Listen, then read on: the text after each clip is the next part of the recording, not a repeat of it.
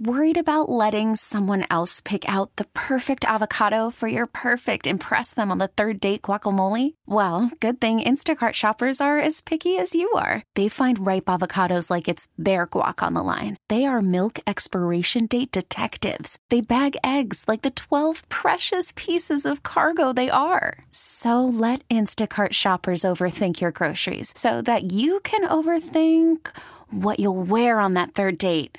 Download the Instacart app to get free delivery on your first three orders while supplies last. Minimum $10 per order, additional term supply. We get it. Attention spans just aren't what they used to be heads in social media and eyes on Netflix. But what do people do with their ears?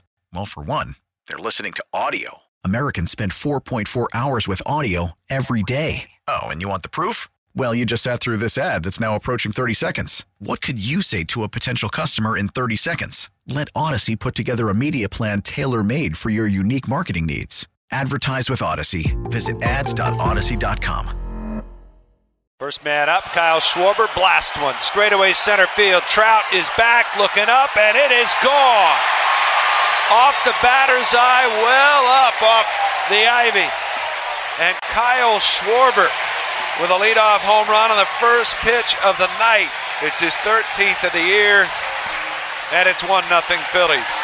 I'll look back at second and the pitch to stop. Swing and a high drive, right field, deep. Ward going back at the track, looks up, it's gone! And there it is for Bryson Stott. His first major league home run. And it's a three run shot over the out of town scoreboard. Phillies now lead it four to nothing. Well, that's all you needed. There you go. Good morning, everybody. Phillies crushed the Angels last night in their ten to nothing in their first game under new uh, or interim manager Rob Thompson. Kyle Schwarber homers twice. Bryce Harper homers twice. Young Bryson Stott nails his first. Zach Eflin goes eight scoreless. The what are the Broad Street Bashers? Whatever they finally show up. Good morning, Jody McDonald. All they needed to do was fire the manager, and all is well, Jody. Rob Thompson undefeated. How long can he keep this up? I don't know. Till, till about ten thirty tonight, after the game is over and done with, can he go to two zero? Uh, maybe there was um, uh, what's his name? We I, I heard them uh, Howard talking about Chip Kelly when they fired Chip Kelly. They brought in uh, what's his name, the offensive Pat coordinator. Shurmur. Yeah, Shurmur coached one game, one and zero. So there you Yes. go. Retired best record in undefeated as the Eagles coach. I don't think Rob Thompson is uh, planning on retiring anytime soon, though. All right. Well, that's the big news. He is Jody McDonald. I'm Glenn Macnow. It's Mac and Mac. Always a pleasure. Uh, and we are working this morning and today up until 1 o'clock. And of course, we followed the big news yesterday of the firing of Joe Girardi. Um, just to give you the background, I think everybody knows the Phillies had the fourth highest payroll in baseball, 240 million. They were aggressive last off season. They were came into the year with pretty high expectations. I think Vegas had them at least if not winning the division, getting into the playoffs, and now they sit third in the East. What now? 6 games under 500 after last night's win. Something had to happen. Jody McDonald, was it the right move yesterday to say goodbye to Joe Girardi? They actually picked up a game in the National League East last night. Uh, Oh, Mets wow. got beat by the Dodgers late, so they're only 11 games out. As we sit here in the first week of June, already 11 games out of first place. Yeah, they had to do what they had to do. I, I was a big Girardi fan. Loved when the Phillies hired him. Thought that he was the best possible fit out there when they decided to move on from Gabe Kapler. Uh, I still think he's a good manager, but he did not do a good job here. He had his chances. Uh, as you mentioned, they did a lot to improve this club, at least on paper, during the offseason, and you did not see the results on the field, and that's the way the job works. And uh, according to Dave Dombrowski, who spoke yesterday, uh, Joe handled it like a true professional and with class.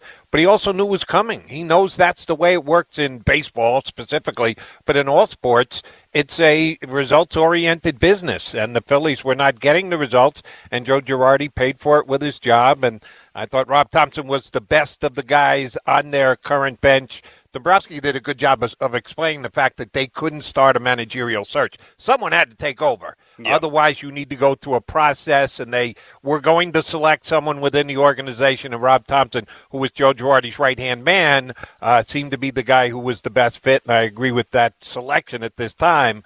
Uh, I feel badly for Girardi, but he had to go. I said on my CBS show on the weekends uh, after they did what they did against the Mets, I said if he gets swept by Gabe Kapler and the Giants this week, he's going to go. Well, uh, I, I wondered if the Wednesday win was going to be enough to save his job. And off day Thursday and a lot of contemplation by Dave Dombrowski led to Girardi's ouster. Yeah, uh, so I want to play a. This is a quote from Dombrowski, kind of talking about uh, Moshe. I think this is the one when he, he kind of knew it was time. Is that right? I yes, think. indeed. Okay, Moshe, give it give it a hit. No, I don't think really a per se tipping point. We haven't played well for a while. It's something that, um, you know, in your own mind, I don't. You're, you're, thinking of what makes you better for an extended period. So again, being around the club day in and day out, um, it, it was one where I think that when I just looked at how we had played over the the road trip at the end with against the the Mets there uh, we played against San Francisco the first couple of games, all tough losses, right? But then when I looked, uh, of course, at the schedule, and you're looking at, okay, if you're going to make a move, what time frame makes sense? And I look towards the Thursday off day if we're going to do it, and and really, I, it is something I've been thinking about because I haven't really thought that the club has played as well as what we're capable of playing, and just a different chemistry. But um, you know, I got some rest on uh, Wednesday night, which has been hard to do with some of the length of the games that we played, um, and some of the travel that we had, and it's something I had been contemplating. And I woke up and went for a jog, and I came back and really thinking, you know what, this is this is the right thing to do at this time. I think it's the best for our, our organization. All right, so a couple things. First of all, um, as in almost all of these cases, you need a scapegoat when a team is underperforming, and the manager is usually a scapegoat. So it was Girardi. It's not Girardi's fault per se that Kyle Schwarber was hitting under 200. It's not Girardi's fault that Alec Bohm has a slugging percentage of 352. It's not Girardi's fault that this team's defense is one of the worst in Major League Baseball. Uh, so the head has to go, and it's his. But it is. But he did contribute to it. Um, Jody, I, I felt he was lifeless. I felt that um, just his lack of fire in, in, in standing up for his players and standing up to umpires, he gave the appearance of a guy just collecting a paycheck. Um, the team seemed lifeless. And part of it, I know, is how this team plays the game, right? They have a lot of strikeouts. They don't put a lot of balls in play. So often it's guys, you know, swinging three times and walking back to the dugout. I, I don't know if that's going to change. But I think that Girardi really hurt himself in his poor use of the bullpen, which, you know, I mean, I was at a game last year. He tried to put in a reliever, wasn't in the active roster. Um, the decision to start Bailey Falter last week, maybe it wasn't his decision, but it really hurt him. Um, his kind of demeanor in the dugout when the camera would be on him and it just would always be his face looking down into his binder. He is not to blame for many of the things on this team, but he made it easy for him to be the fall guy. That's my take. I uh, basically agree with everything you just said. Um, uh, if if you're a motivated player, a veteran player, a guy who's been around, a guy who signed a uh, 76 or 80 million dollar contract during this offseason, if you need to be motivated by your manager, shame on you. Uh, that they've got enough veteran guys here that Joe's demeanor in the uh, locker room, I, I don't think is the main problem. And if it's an issue with some of these players, shame on them. No, it's more his tactical decisions. And they tried to upgrade the bullpen during this offseason. Jeurys Familia isn't what he used to be. Uh, Corey Knebel had a bad week. That'll help to get your manager fired as well the James Norwoods of the world just don't really belong in the big leagues, and that's an organizational thing. But Girardi's calling on him to come out of the pen. His keeping in Nick Nurse for a save situation on the road trip because, God forbid, Seranthony go Jody, in. God bless you. I think Nick Nurse is an NBA coach. What did I say? Nick, Nick, Nick Nelson. My bad. Thank you, Nick Nurse. Thank you for correcting I, me. I, I'm going to do that 10 times before the end of the show. That's okay. Um, I'd rather have Nick Nurse. maybe with the way Nick Nelson pitched. Uh, and he actually had a good eighth inning, but you pushed him to go to a, yeah. a second inning and a ninth inning because Seranthony, who didn't pitch the day before, wasn't like the Joe Girardi can't pitch three days in a row rule. He had not pitched the day before, and in one of the weekend games, he had only thrown 11 pitches but we're not going to take a chance with Seranthony because he's coming off as many injuries as he does. Joe, if he didn't realize that his job was kind of hanging in the balance, then shame on him. He could have been uh, critiqued the other way that Girardi is managing in June as if his job's not. Well, it was, and we found out it was, and he's now unemployed. Yes. So to me, it was much more his decisions and the uh, things that he did within games that cost him his job than his overall attitude. These these are should be self motivated players. No, no, I'm not. I'm not disagreeing with you. He just he just looks so laconic out there. But yes, it, it, it was those decisions, and it always was the kind of well, you know, it's a long season, and I don't want to get the guys, uh, you know, to uh, work to, to too many innings now. I read a piece this week by Mike Vaccaro in the New York Post. You probably know Mike. Very sure. good, no good columnist, right? And he did a profile of Buck Showalter, whose Mets were, I don't know what the record is now, it's a few days ago. They were 35 and 17 when he wrote this thing. And he said that um, Showalter's theme with this team today is worry about today – Tomorrow will take care of itself. And, and there's a quote from him. He says, I'm in the here and now. It's something you learn in the first week of catch of coaching, excuse me. Coaching 101. The trick is the buy-in. I want this team to treat every game like it's the most important item on their daily agenda and act accordingly. We'll worry about the next day the next day. And I never got that sense from Girardi. I always got the sense from Girardi, which is, well, you know, I'm going to need these arms in October. Well, Probably not. Uh, and and his decisions to not use pitchers when kind of the circumstance called for it really hurt. Uh, Rob Thompson yesterday actually spoke to that. Was asked about that. I think, if I am correct, I think he was asked by Todd Zolecki. Todd's going to be joining us at eleven o'clock, and he was asked, "Is there a time?"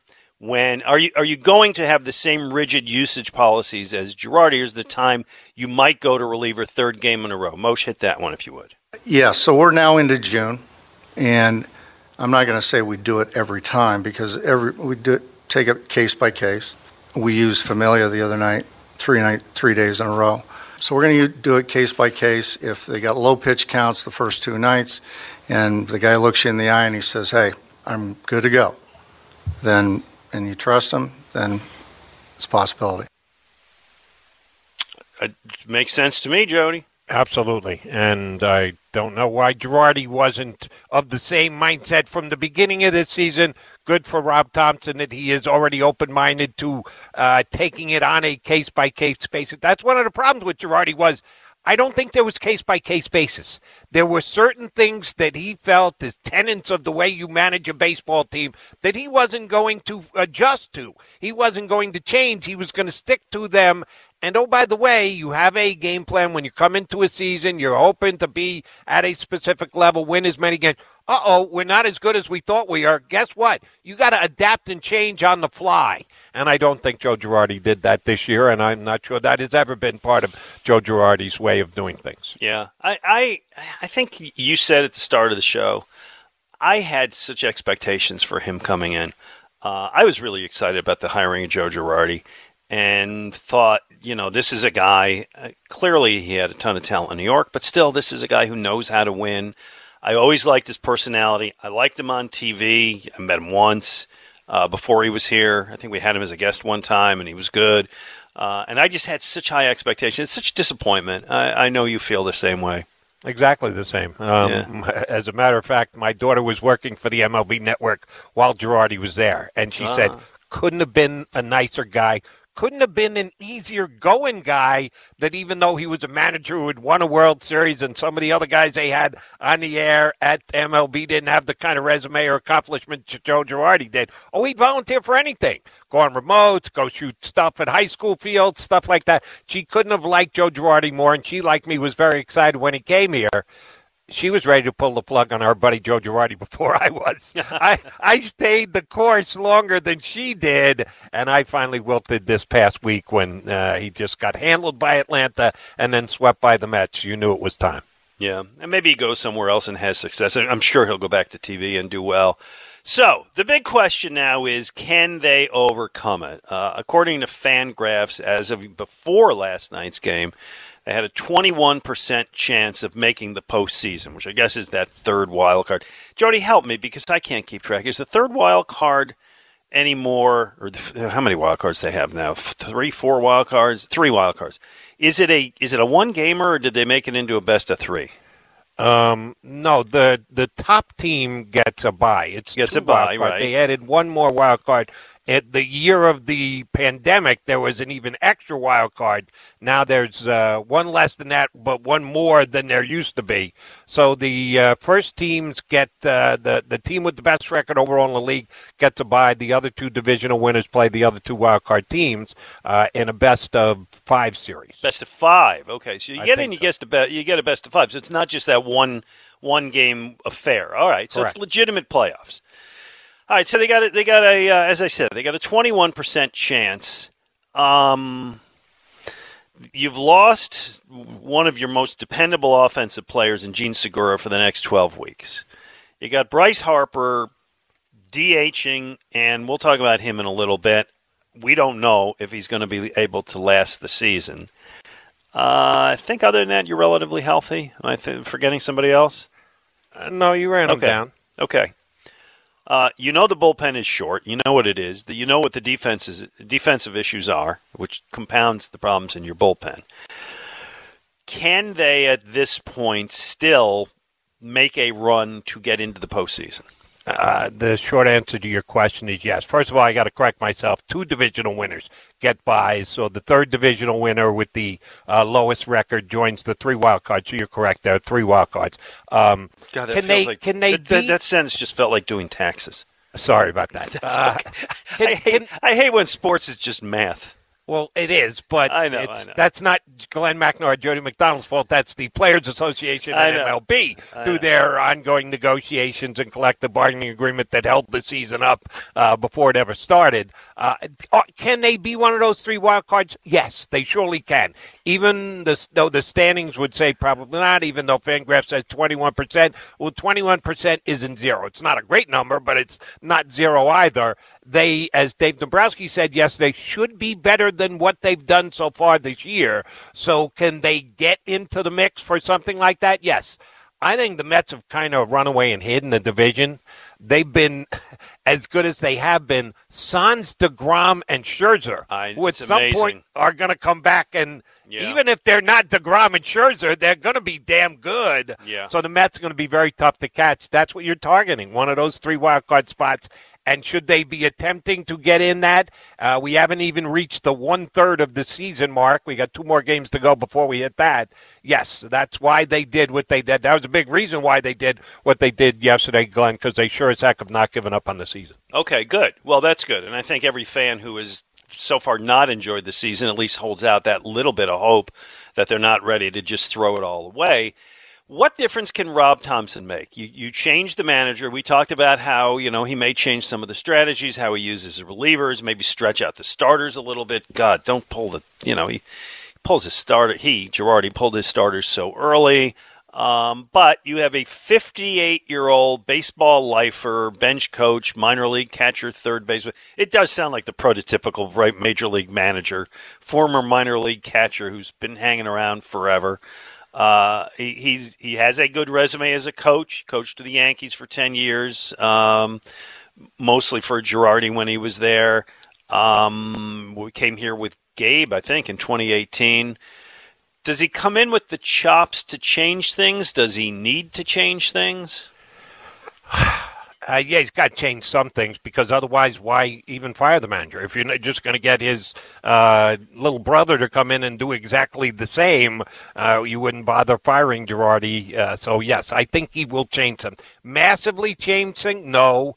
His personality is somewhat Girardi like, but he needs to tr- strategically be different than Girardi, and I think he's a smart enough guy uh, to know that, and I think he will do that. Uh, we got two minutes here. I'll tell you a quick story. One of the calls I got yesterday when we found out Rob Thompson was going to be the next Phillies manager was from uh, Joseph Anthony Aloysius McDonald Sr., oh. my dad. He's known Robbie Thompson sneaking up on 30 years.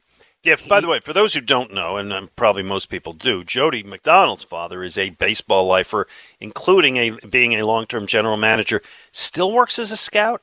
No, just re- he retired. He what? called it. He called it a career before what? the pandemic.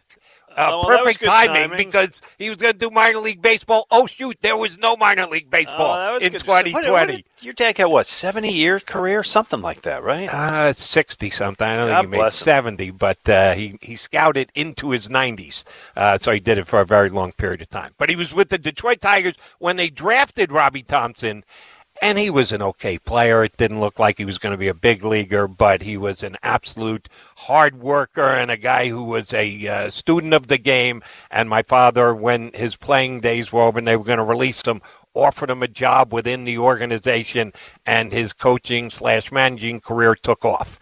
And they really liked him and thought he had a chance to be a big league manager someday.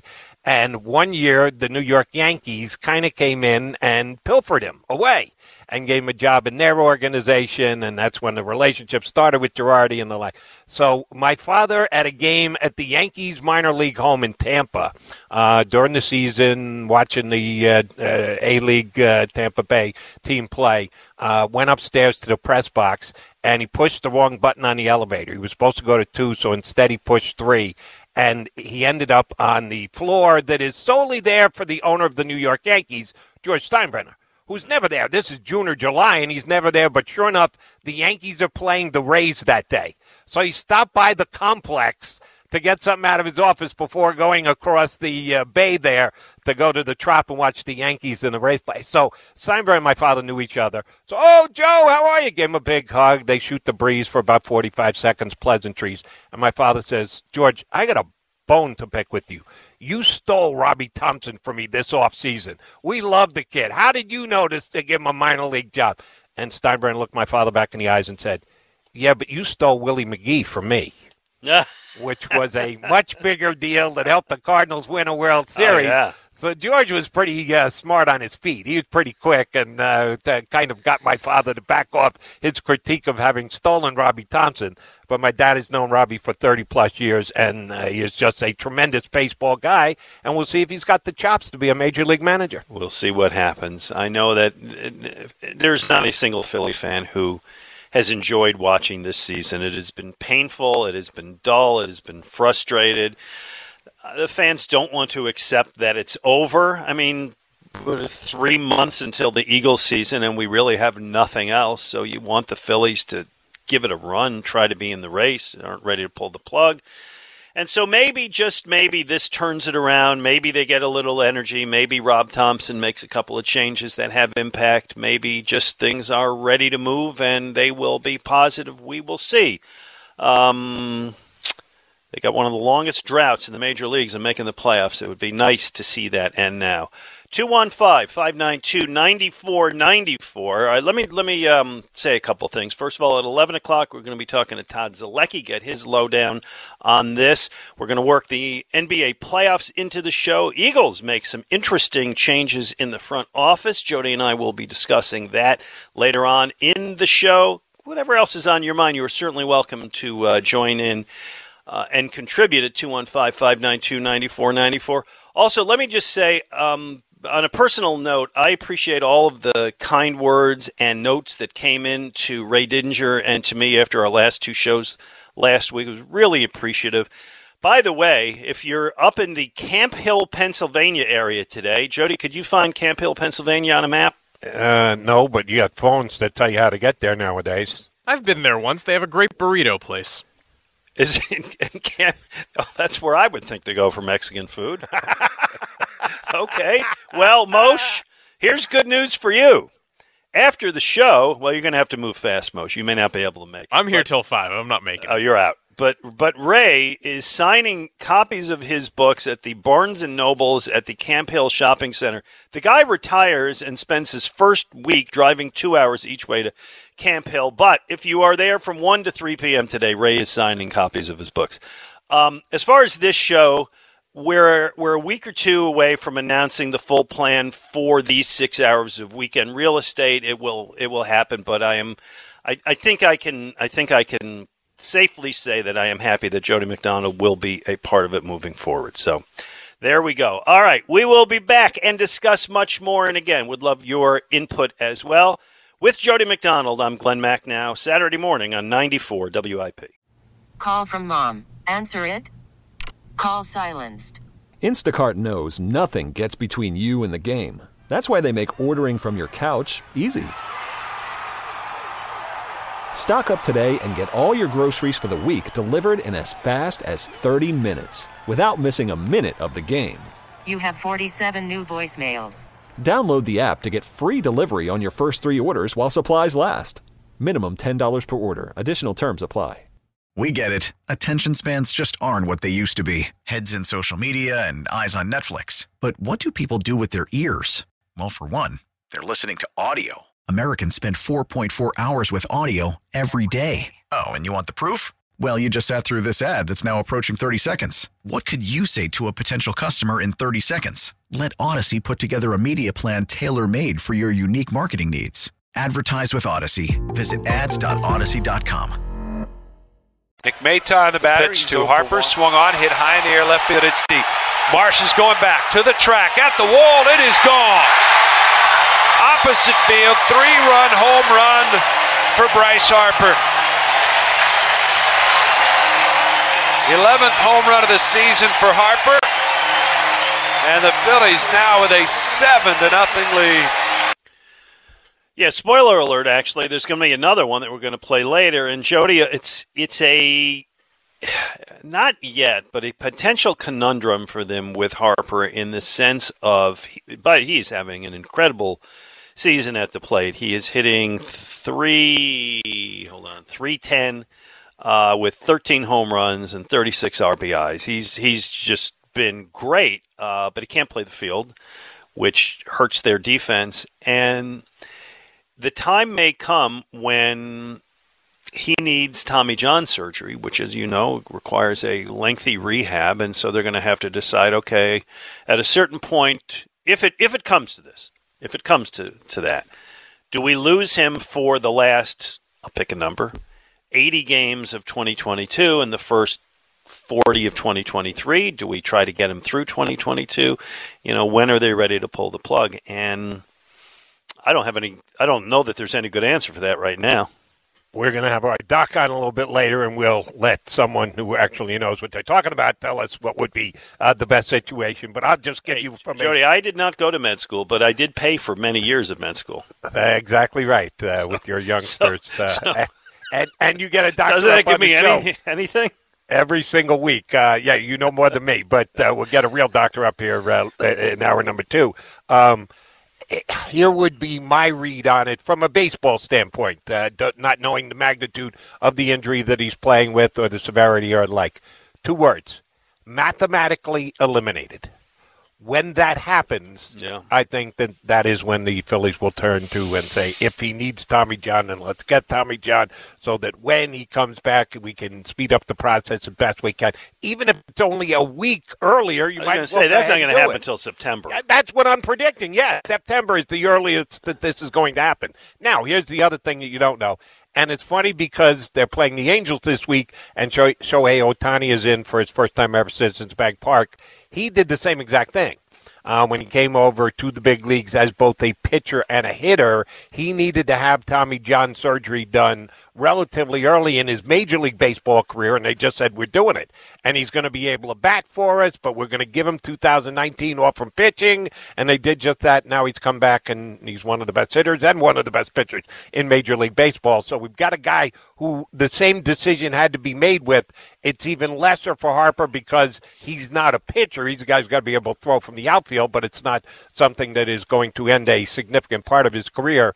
Yeah, I don't think they push that. I don't think they make that decision until the season is absolutely done with because they need his bat in the worst way. Glenn, you ran down some of his numbers the only guy in the entire Phillies lineup, and well, maybe Jean Segura. I got to give Jean his props. Um, that's about it. Those two have topped out at their potential. What what you had optimistically is what they could do offensively this year. Harper Segura, everybody else is underachieved to the top level of their uh, prospective performance this year. All right, well, that good because that leads into the next topic, which is who are the culprits? Because as we said, Joe Girardi was the one who felt the axe yesterday, but Joe Girardi is certainly not the only one who had a poor year. So who are the culprits? And I, I'm going to start by saying, despite many of the calls I hear to this station, I don't think it's John Middleton. I don't know what people expect from the owner. Um, I think the owner spent the money. I think the owner stays out of the way. Uh, I think the owner lets his people um, make decisions. Now, you can blame him if you want to say Dombrowski is a culprit, and I guess I will. You can chase it up the line and say, well, he's the one who hired Dombrowski, so therefore. But if you if you're an owner and you're willing to put down one of the top five payrolls in baseball, I I don't put him on my list of culprits. Do you see it differently? No, uh, and to to take it a step further, the knock on Middleton had been yeah, he'll bump up against the luxury tax, but he won't go over it. And that was just good management of their cap, of their salary on a given year to year basis. Because if you're not going to make the playoffs anyway, and oh, by the way, the Phillies haven't made the playoffs since 2011, why go over it and pay the price? Because there are uh, moving forward taxes that you pay. That if you go over the cap, then you pay for it down the road. Well, why not skim back and not go over the cap? So I thought it was just a good job done by the organization in general to get close to it but not go over it or you're in all in mode, which means you're pushing all your chips into the beginning table and you're going to be over it to begin with when the season starts. Well, that's exactly what they did. So all those who said, oh, Middleton won't go over the tax, he won't pay the tax, he won't go over the election, he did because Dombrowski talked them into the fact that they were good enough to potentially win a division this year, to get to the playoffs, to move in the playoffs when they get there. And he said, all right, whatever I got to pay, let's let's go over the luxury tax before the season started. They did, and they're now six games under 500. That's not on John Middleton. Okay, so it's got to be on Dombrowski to to a degree, right? This yes. is a team with team with big name stars, but but no no kind of cohesive unit, right? The the the they're always giving away extra outs on defense uh, and trying to get through a bad bullpen. Listen, Schwarber and Castellanos kind of excited me before the season, but looking at it, maybe they were mistakes. Um, Dombrowski kind of ignored their defensive shortcomings. And to me, that only works if your team is going to club 225 home runs, score five runs a game, and, and they are not doing it. Middleton hired Dombrowski, I believe, in December 2020. I'm pretty sure that was it, to clean up the mess that Matt Klentak had left. And we're now, you know, two seasons past that, and that mess has not been cleaned up. So Dombrowski on the list of culprits, yes? Let me cut Dombrowski slash the Phillies the slack that they uh, actually deserve. It's not much, but it it should it certainly needs to be mentioned because I think it plays to one of the shortcomings this year when they signed both Castellanos and Schwarber.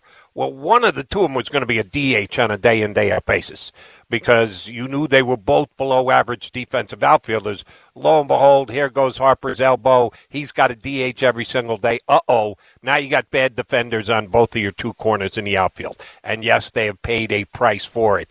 So Dombrowski couldn't have possibly known when he made the decision to sign both Castellanos and Schwarber that Harper was going to come out of the mix as a defensive player and, and he was going to have to DH every single day, which, oh, by the way, okay it's very good that they have Harper in the lineup every single day.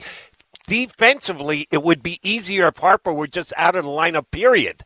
Because then you could use one of the two as a def- now it would mean a lesser player in left field or right Yeah, field, but a better defensive player. Yeah, what, does that mean I'm getting more Odubel? What is what, Yeah, what is that? that- that- what does that mean? The- the- That the would be part of it. the yes. fifth return of Roman Quinn. I, you and, know, that's and that that would, as as sad as this sounds, it would improve the defense. No, I know If that were the case, it would not improve the team overall, but it would improve the defense. All right. So next culprit to me, and I'm kind of putting him in order as I see it. And I like this guy, but God, he's having a horrible season. Is JT Realmuto, who is on pace for nine home runs and 48 RBIs, uh, and has just lost his bat. And he was among the elite catchers in Major League Baseball. You signed him to a huge contract, and, and I don't want to put too much weight on the contract. That's that's not why he's a culprit. He's just a culprit because he's not producing, and he was a guy who was supposed to be in the middle of the order. Agreed on all fronts. Um, and I don't understand why. It's not that he's of that age where you're going to start to see deterioration of his skills. He should absolutely, positively be in his prime. Um, he should be pitched to with other bats in the lineup. You had a Schwarber and a Castellanos. You say, well, and, and chances are he's going to see better pitches. Uh, if he is, he's not uh, doing with them what he's supposed to do. Uh, of the players, of the everyday players, yeah, he would probably be on the top of my list as well as the biggest culprit for their underachieving. Uh, who do you add next? The the shortstop, Didi Gregorius. Um, They they gave him a two year contract, which I I like Didi, and when they acquired Didi, I thought it was a good, solid veteran replacement. Knew he had to tie to Girardi, but didn't matter to me. I thought, hey, this guy can still play. He's not bad at shortstop. He absolutely can power the ball out of Citizens Bank Park. I thought it was good signing. When they went two years.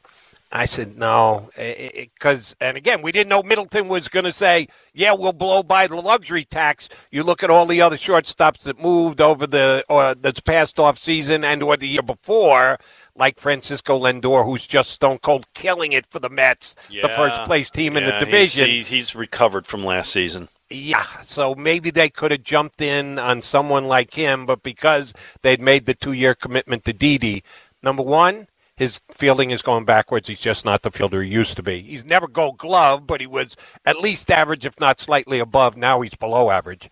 Um, it's always an issue with some kind of injury. And we never really know how severe the injury is. So when he doesn't achieve offensively, go, well, is he playing hurt? Well, he's always hurt. So what can you actually expect of Didi Gregorius? Uh, major disappointment in a guy who I thought was a pretty good signing the other day. So I'd put him Okay. high on the culprit list as well. Uh, I would next put the tandem of Hoskins and Bohm, who um, were players brought up in the system. Both guys thought to be part of the nucleus going forward. Both guys who had tremendous rookie years showed promise at the plate. Neither Ray always uh, called them first and third base, called them the corner butchers, which I thought was a great nickname for for how they field. But they're both supposed to be frontline hitters. Bohm came in as a rookie and hit 330. Hoskins came in as a rookie and was cranking home runs out of there. Uh, they're both now subpar hitters, uh, very bad fielders, and not guys who are cornerstones of winning teams. So I would put them next. Let me give you the glass half full again before we get to the actuality of glass half empty. I think the glass is cracked. Uh, maybe. Um, Bohm has actually not been bad at third base. He had that god awful night where he made three errors and they caught him lip reading That uh, hate being in this place because they were giving him a Bronx cheer, a mock cheer when he made a catch after three errors. Uh, but he's bounced back from that and he's played pretty well defensively part of why you wanted Alex Bohm to be your third baseman for a decade was because he could both hit for average and with power. He's hit with no power this year. Three He's homers. become a slap hitter, basically, Yeah. and you can't have that at your third base position. Rhys is what Rhys is. He's below average defensively. He can get hot and go on a two week run that can carry you to a bunch of victories, but then on a dime, it can turn. He can go into a month funk where he's just a big hole in the middle of your lineup. Uh, mostly butchers on the corners. I like Ray's way of describing them. Um, yeah, I would say that is another major concern. The lineup was supposed to be tremendously deep when you add Castellanos and Schwarber, but it's still one that has holes. All right, you get one more culprit. Who you got? maybe it's not even fair, but again, just judging by what Phillies fans thought in a lot, it, it's, uh, it's, I guess it's more of a shot at the fans than it is a given player. People just penciled Ranger Suarez as being the guy who was going to be able to do what he did for his last 10 starts last year. Well, we got Ranger. He's a legit two. All right, Nola's not what we thought he was, but we got Wheeler as our eight, and we got Ranger number two. I said, can we give Ranger a month or two into the season before we put him on that kind of pedestal or level? And guess what? He ends up starting the season hurt, and when he pitches, he doesn't throw enough strikes, so he's always at the 100 pitch mark by the fourth inning, which means you got to lean on the heavy pen. Uh, I guess I'm putting on the Phillies fans, the overly optimistic Philly fans that thought that the uh, number two guy in the rotation was just a given, and Ranger has not been that. All right, I'll tell you the bullpen but to me, that circles back to Dombrowski. I mean, they just Sure. get new guys in there every year, and they're just never better than they were the year before. They're just shuffling the, the lifeboats or shuffling the deck chairs. You don't shuffle the lifeboats, you go on the lifeboats. You shuffle the deck chairs. Thank you. Uh, so I would say the bullpen, which is on the GM. I would say the center field collectively, which and I heard a caller earlier this morning remark that they haven't had a center field, legitimate center fielder since Victorino, and that goes back a decade. They just cannot find a center fielder that they can trust. And my last one would be eh, the Aaron Nola's sixth innings. And it's game after game after game, Jody, where I watch him through four or five, and it's like, wow, this is Nola's night. He's really got it together. This is it. He's looking great. It happened the other night. The sixth inning, home run, single, home run, whatever, walk. And it's the, the, those sixth innings to me are the culprit. which is the reason why we should give Zach Zach Eflin an attaboy last night. Got to the sixth, got to the seventh, got to the eighth. A Philly starting pitcher going eight innings.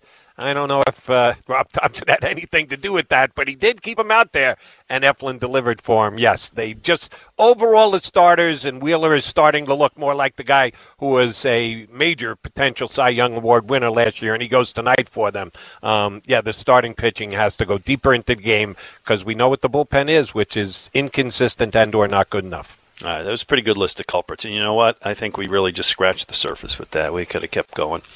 215 592 9494 if you would like to join us. He's Jody McDonald. I'm Glenn Macnow. Back together again. White on the drive. Back to Horford for the lead. Boston up by three. Al Horford in his first NBA Finals. All right, Jody McDonald. I respect you for many things. Maybe your basketball acumen right at the top of the list. Remember when you coached the WIP uh, team? I still have some pictures of a sweaty Jody McDonald and Glenn Macnow and others uh, after we went out and raised some good money for a good charity. God, it was it was great. I don't know how many people remember ever went to see it because we were all younger at the time, and Yes. um, it was it was you and me. Neil Hartman was good. Rob Cherry was good. Uh, Angelo was about as inept as I was. I never, I didn't play basketball growing up. I know that sounds weird to people, but where I grew up, the- the only kid in my neighborhood who played basketball came around later, Christian Laettner. We didn't play basketball in my neighborhood. Um, we played football and hockey, but I mean, you were nice enough to let me on the team. My scoring average was 2.3 points per game. Uh, who else was on the team? Mike was on the team. Who else played on the team? that people Um, would Ho- know. Howard would make an occasional. No. appearance. Yeah, Howard? so Howard played a couple of games. I Is got that a right? picture with Howard in the shot. Uh, and the I- I wasn't from the worst guy on the team then. Uh, no, probably not. Uh, the guys from Foster's used to sponsor the team, so we'd go out with the people that we Yeah. played with afterwards and have an adult beverage or two, which yeah, it was was great. That's right. Those big well. Australian cans. Yeah. Uh, Janie McGinley uh, was on our squad, the traffic girl who Yeah. uh, came out, who That's was right. a uh, either a field hockey or a soccer player, but she played some pretty good basketball too. So Yep, yeah, we had run. we had a lot of fun times. We did. It was a lot of fun. Anyway, it gets me back to I've always respected your basketball uh, smarts. So please explain to me how the Al For- Horford experiment failed so, so miserably here. And then the other night, he's dropping 26 points and six three pointers as the Celtics destroy Golden State in game one. They play again tonight. Well, they they were down 12 points going into the fourth quarter, so Yeah. they destroyed them for one quarter, which was good enough for a win. If you're going to 40 destroy to a team, 16 in the quarter. you might as well do it in the fourth quarter when the game's going to end. And the Celtics did it to perfection, and Horford was a big part of that. Al Horford was a good player before he got here to Philadelphia. He wasn't going to be a good player here in Philadelphia for, a specific reason that I'll uh, certainly fill in the blanks for you in just a second. And I'm not surprised that he's good with the Celtics again now. Al Horford and Joel Embiid was never going to work. And when they decided to sign him, they had these grandiose plans of how they were going to be able to fit on the floor and play off each other. I didn't, even though I was a big Al Horford fan. And when they signed him, I admit I'm an Al Horford fan. I like the guy. He's a center. Joel Embiid is a center. In the space the floor NBA that is uh, now in 2022, you can't have two players like that on the floor at the same time and expect them to be able to cohabitate. It was just a bad mix to begin with. It was a bad plan. It doesn't make Al Horford a bad player because he didn't come in here and fit. No, it was the Sixers' job to make it fit, and Brett Brown did not. And uh, I, I'm still an Al Horford fan, and I kind of am hoping that he does win a championship because Golden State already has their ring. So I will be rooting for the Celtics. I know that's blasphemous in this town, but I don't. I don't know what it is anymore. Yeah. Not what it used to be It used for to damn be, nah, sure. Not even nah, nobody nobody cares anymore. It's the the, the world has changed. Yeah, it, it was something to see how great he was and and how they just. You're right. They were down 12 going into fourth, and they outscored by 24. And they did it, by the way, on a night when Jayson Tatum shot three for 17, Right. and Steph Curry did scored 21 points in one quarter. So moving ahead, I, I find that a fascinating series. I'm I'm all in on watching that series. Uh, you know, the shame of it is right now that the NBA finals and the NHL conference finals are just so damned entertaining and so good. And I'm look. I feel like I'm standing outside the the window on, on a rainy night, standing outside the window of a really nice restaurant, watching people inside ha- eating a great meal. That's how I feel as a Philadelphia fan, knowing that I'm not getting invited in anytime soon. You're right to bring both the NBA and the NHL into it because, yeah, I watched last night's game. I, I just said I'm going to root for the Celtics because, believe it or not, my daughter is a Celtic fan. Whole big thing about her being a Celtic fan from the second grade on, having a Where'd Paul your daughter Pierce grow up? What, what part of Massachusetts? Uh, right here in South Jersey, she's a diehard Philly. She was at the ballpark. Mount she had her birthday is that where party last night at Citizens Bank Park with all of her girlfriends because Oh, she timing. wanted to be part of the Phillies, and she's a diehard Flyer fan as well. She was infected by her father's like of the Jets. Uh, sorry to say, Eagles fans. Um, Wait, wait, wait. So Flyers, Phillies, Jets. Oh, that poor kid has not. Flyers, Phillies, Jets, and. It's been a rough decade. kind of a weird fan base that she has, but that's what she has.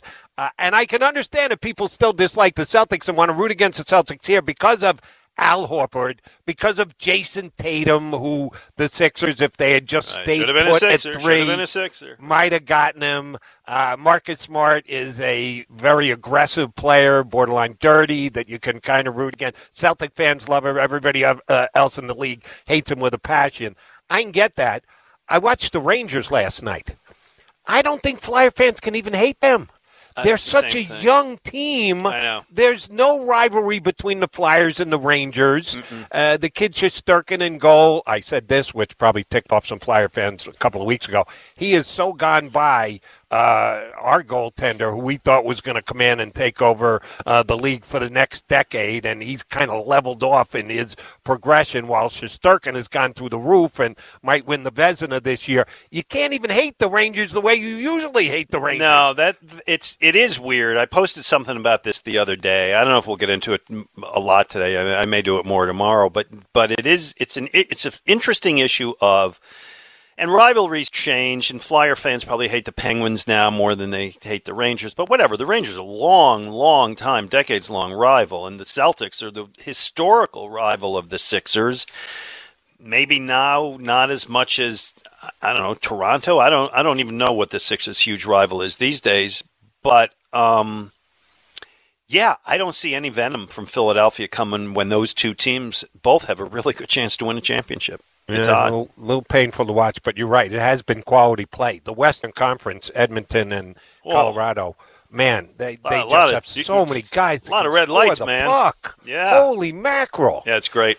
It's great. Uh, you did. Let me add one more thing because I know you wanted to get this in. Um, Sixers found out yesterday they're going to get a first round draft pick this year. Uh, the, the I'm doing Nets that later. passed. Okay, you saved that for later. Yeah, yeah. Sorry, Let me let, let me let me throw that in later because I want to get into that in a little more detail. They are they are the Nets said like you know what we think you'll be worse next year. We'll we'll let you have the pick.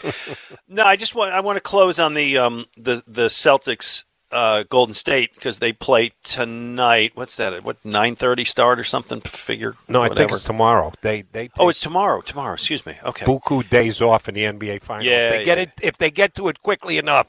They give everybody a lot of downtime in the final. Okay, all right. So um, it was an interesting game because, for what it's worth, Jordan Poole, who I I thought kind of a key guy for the Warriors, just looked awful, kind of dribbling aimlessly into trap. Looked little James Harden dribbling around, not doing anything. Um, and the Celtics had that a, a standing fourth quarter, as we said. Should the Warriors be worried? I mean, the Warriors have the pedigree. The Warriors have the rings. The Warriors are better than that. Uh, how you look at this series now?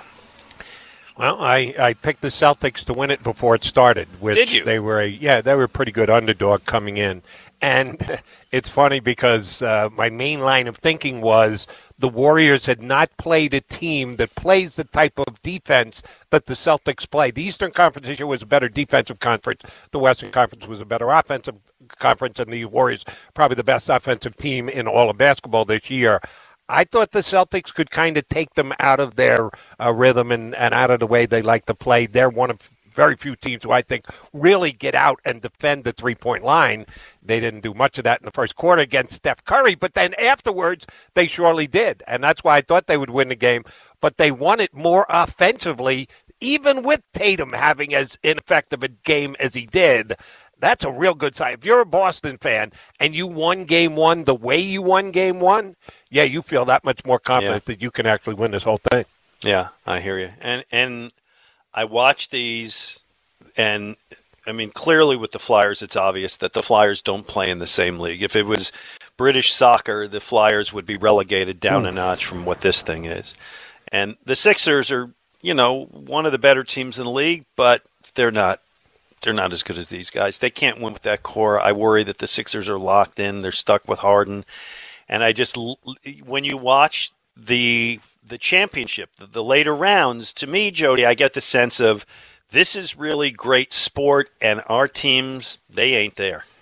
They're not either of the two. The Sixers are the closer of the two, as as you just kind of mentioned. Um, but But they yeah, ain't there. They're, they're not. And we don't know what they're going to be able to do in the offseason. Don't know what this first round pick is going to give them. Uh, they have to make a decision on Harden, and that's going to come pretty soon.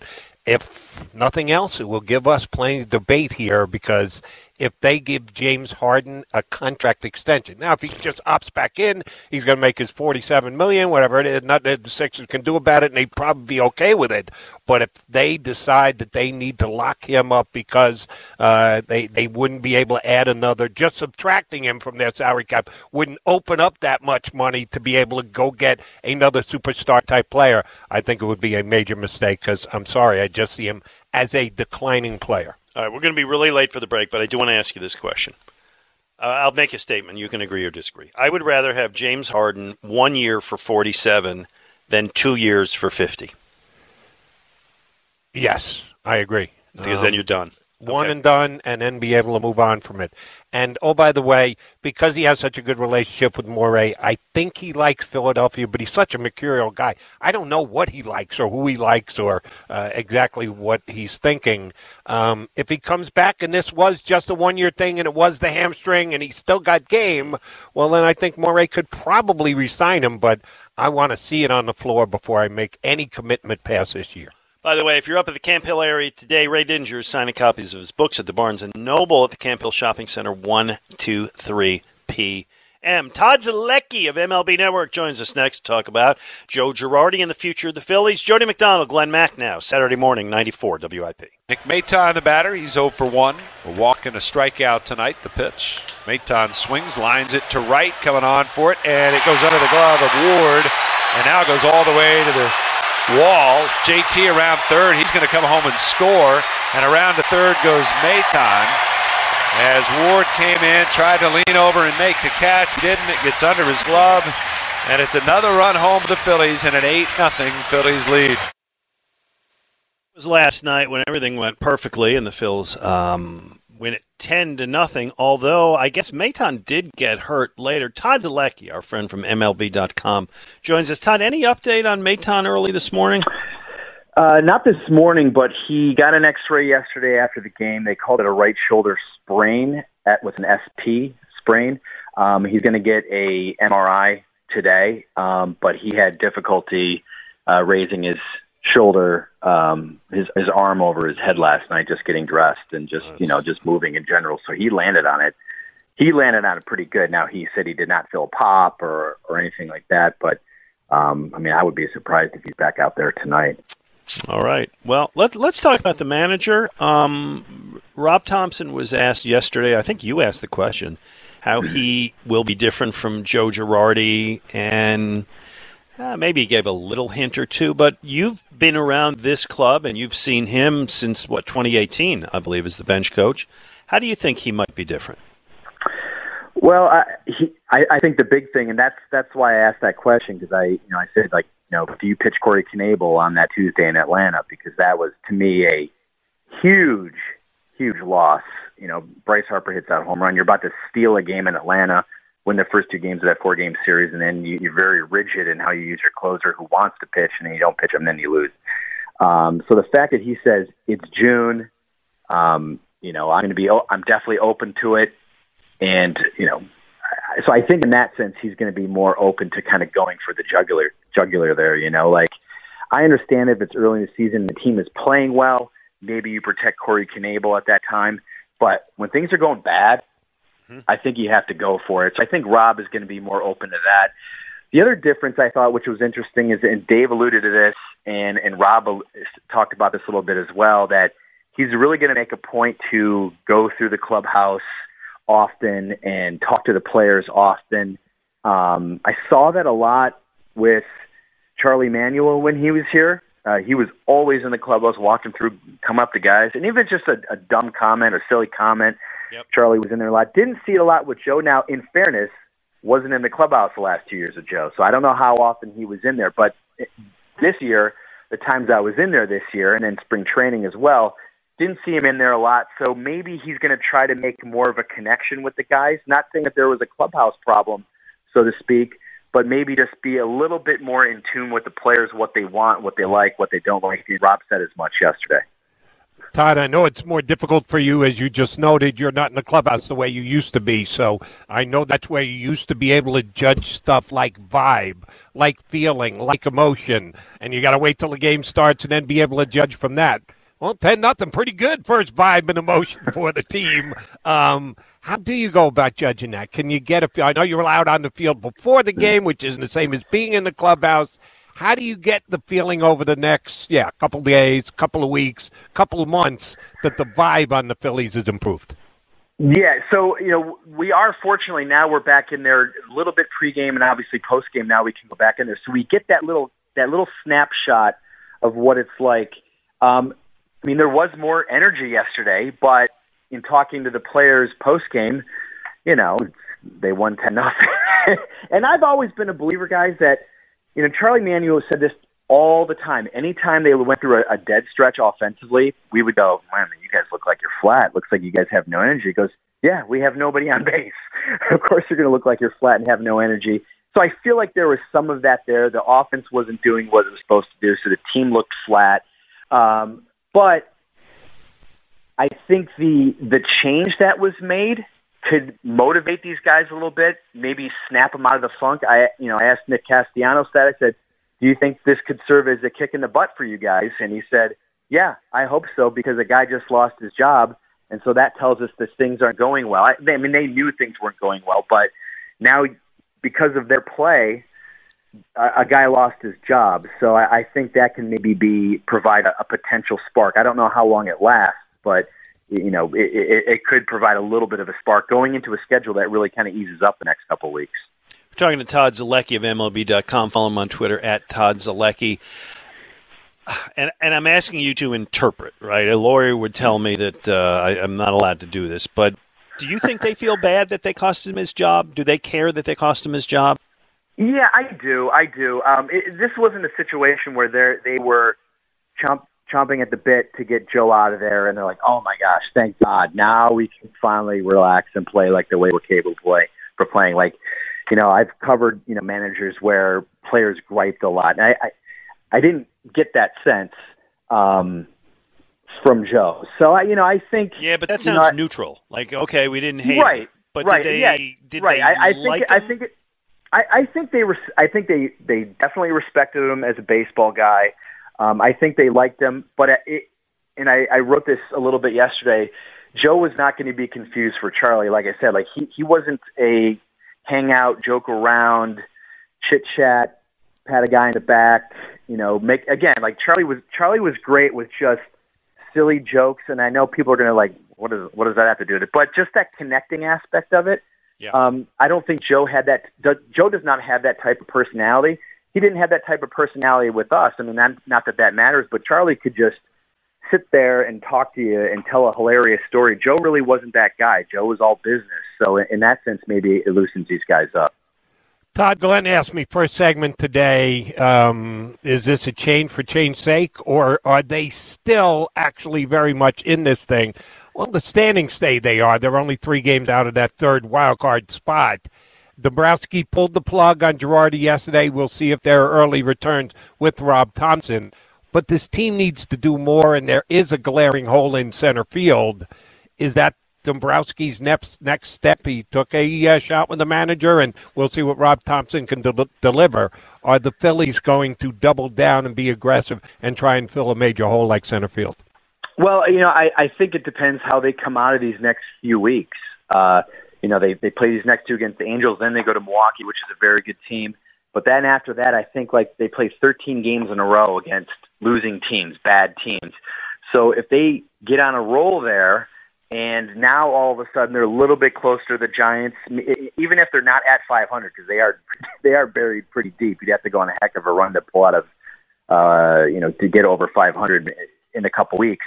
But I think if they start showing some life, the offense starts rounding into shape then I think you could see Dave sit there and go, okay, how can we address our deficiencies, which you know they have a lot of them. Um, one of them possibly being being center field, um, one of them uh, being the bullpen. You know, so they they have some they have some maneuvers to do, but they have to prove it. They have to go out and prove it. All right, one of them being center field, one of them being the bullpen. Todd, we've been talking now for a few years. I believe that exact sentence has come up in every one of those conversations over the last however many years, which which gets me to a point. Um, Jim Salisbury asked a, a really good question yesterday at the news conference of Dave Dombrowski, and he said, "Is this problem sy- systemic?" They drafted three outfielders in the first round, and none made it, which is why they need to sign those free agents. The last four managers have all been under 500. None of them made the playoffs. So maybe the issue more than the manager is scouting and development. I mean, I, I hope Moniak makes it, but uh, it's just it's a hope and a prayer. They've been through the parade of center fielders already this year. You know, we're seeing right. Odubel. Is is the Phillies' problem? This is the easiest question you'll get asked this week. Is the Phillies' problem one of they're hiring the wrong managers, or they have a systemic problem? I think it's a systemic problem, and I think it. Uh, you know, like it, it's easy to somebody has to take the fall, so it had to be Joe Girardi, just like it had to be Gabe Kapler. Then what happens? Gabe Kapler goes to San Francisco with a really well uh, front office that that has drafted and developed players well, and he wins 107 games last year. I don't think Gabe just suddenly became a good manager, just like I don't think Terry Francona suddenly became a good manager once he got the Red Sox. He went, he joined an organization that was just better positioned to win. Um, I think a lot of this problem, and I've you know I, I've been listening um, uh, the the past you know I, I listen all the time to WIP, and I hear a lot of people say it's John Middleton, is it uh, you know it's it's Dave Dombrowski, and uh, for for constructing this roster, it's Joe Girardi, it's you know it's Rhys Hoskins, whatever, right? Um, to me, this all goes back to Andy MacPhail and and, and the rebuild that he bungled uh, beginning in 2015. He really set this organization back. Um, you know, when when Ruben lost his job, when Andy took over, I'm telling you, every person in baseball said, "Now that's a team I would like to be a GM for." I mean, the Phillies are at the beginning of a rebuild, so they're going to have a ton of high draft picks, and then you know John Middleton's going to spend a boatload of money uh, to to kind of fill in the gaps wherever they may be. Now that's the best job in baseball right now. Phillies GM. Well, Andy MacPhail hires Matt Klentak, and then he basically takes his hand off the wheel and, and just lets this thing kind of run aground. And so they they don't draft well, they don't develop well, um, they don't do a great job uh, making trades, signing free agents, Sands, you know, Bryce Harper, Zack Wheeler, etc. And now Dave Dombrowski comes in, and he's he's looking around, going like, where do I start? Uh, so I think there's a lot of that. Like there's only he only has so much money and only so many moves he can make because he has such a bad farm system to deal with. And so that's why I think they're in this this bad position that they are, is because they really messed up that rebuild uh, beginning in 2015 with Andy MacPhail. All right, Todd, let me get real narrow focused with you. One player who kind of fits into what you were just discussing. They uh, signed Francisco Morales as a very young pitcher, develop him, bring him through the system, five years in the minor leagues, gets off to a really good start at Reading, issues in the bullpen. They kind of force feed him up to the big leagues. He pitches a game in Seattle where he looks like a killer. The slider is just blowing people away. Three strikeouts in two innings. He gets into his second game against the Dodgers. Did hold on and get the save, even though he walked three guys. Uh, but he did get the last out, which was necessary. And then he's gone. They just send him out. They had to clear a roster spot to get Eflin back from the COVID list. He's back down in the minor leagues. I've seen enough of Connor Brogdon. I've seen enough of Norwood. Why isn't this kid in the big leagues right now? Great question. I could not agree with you more.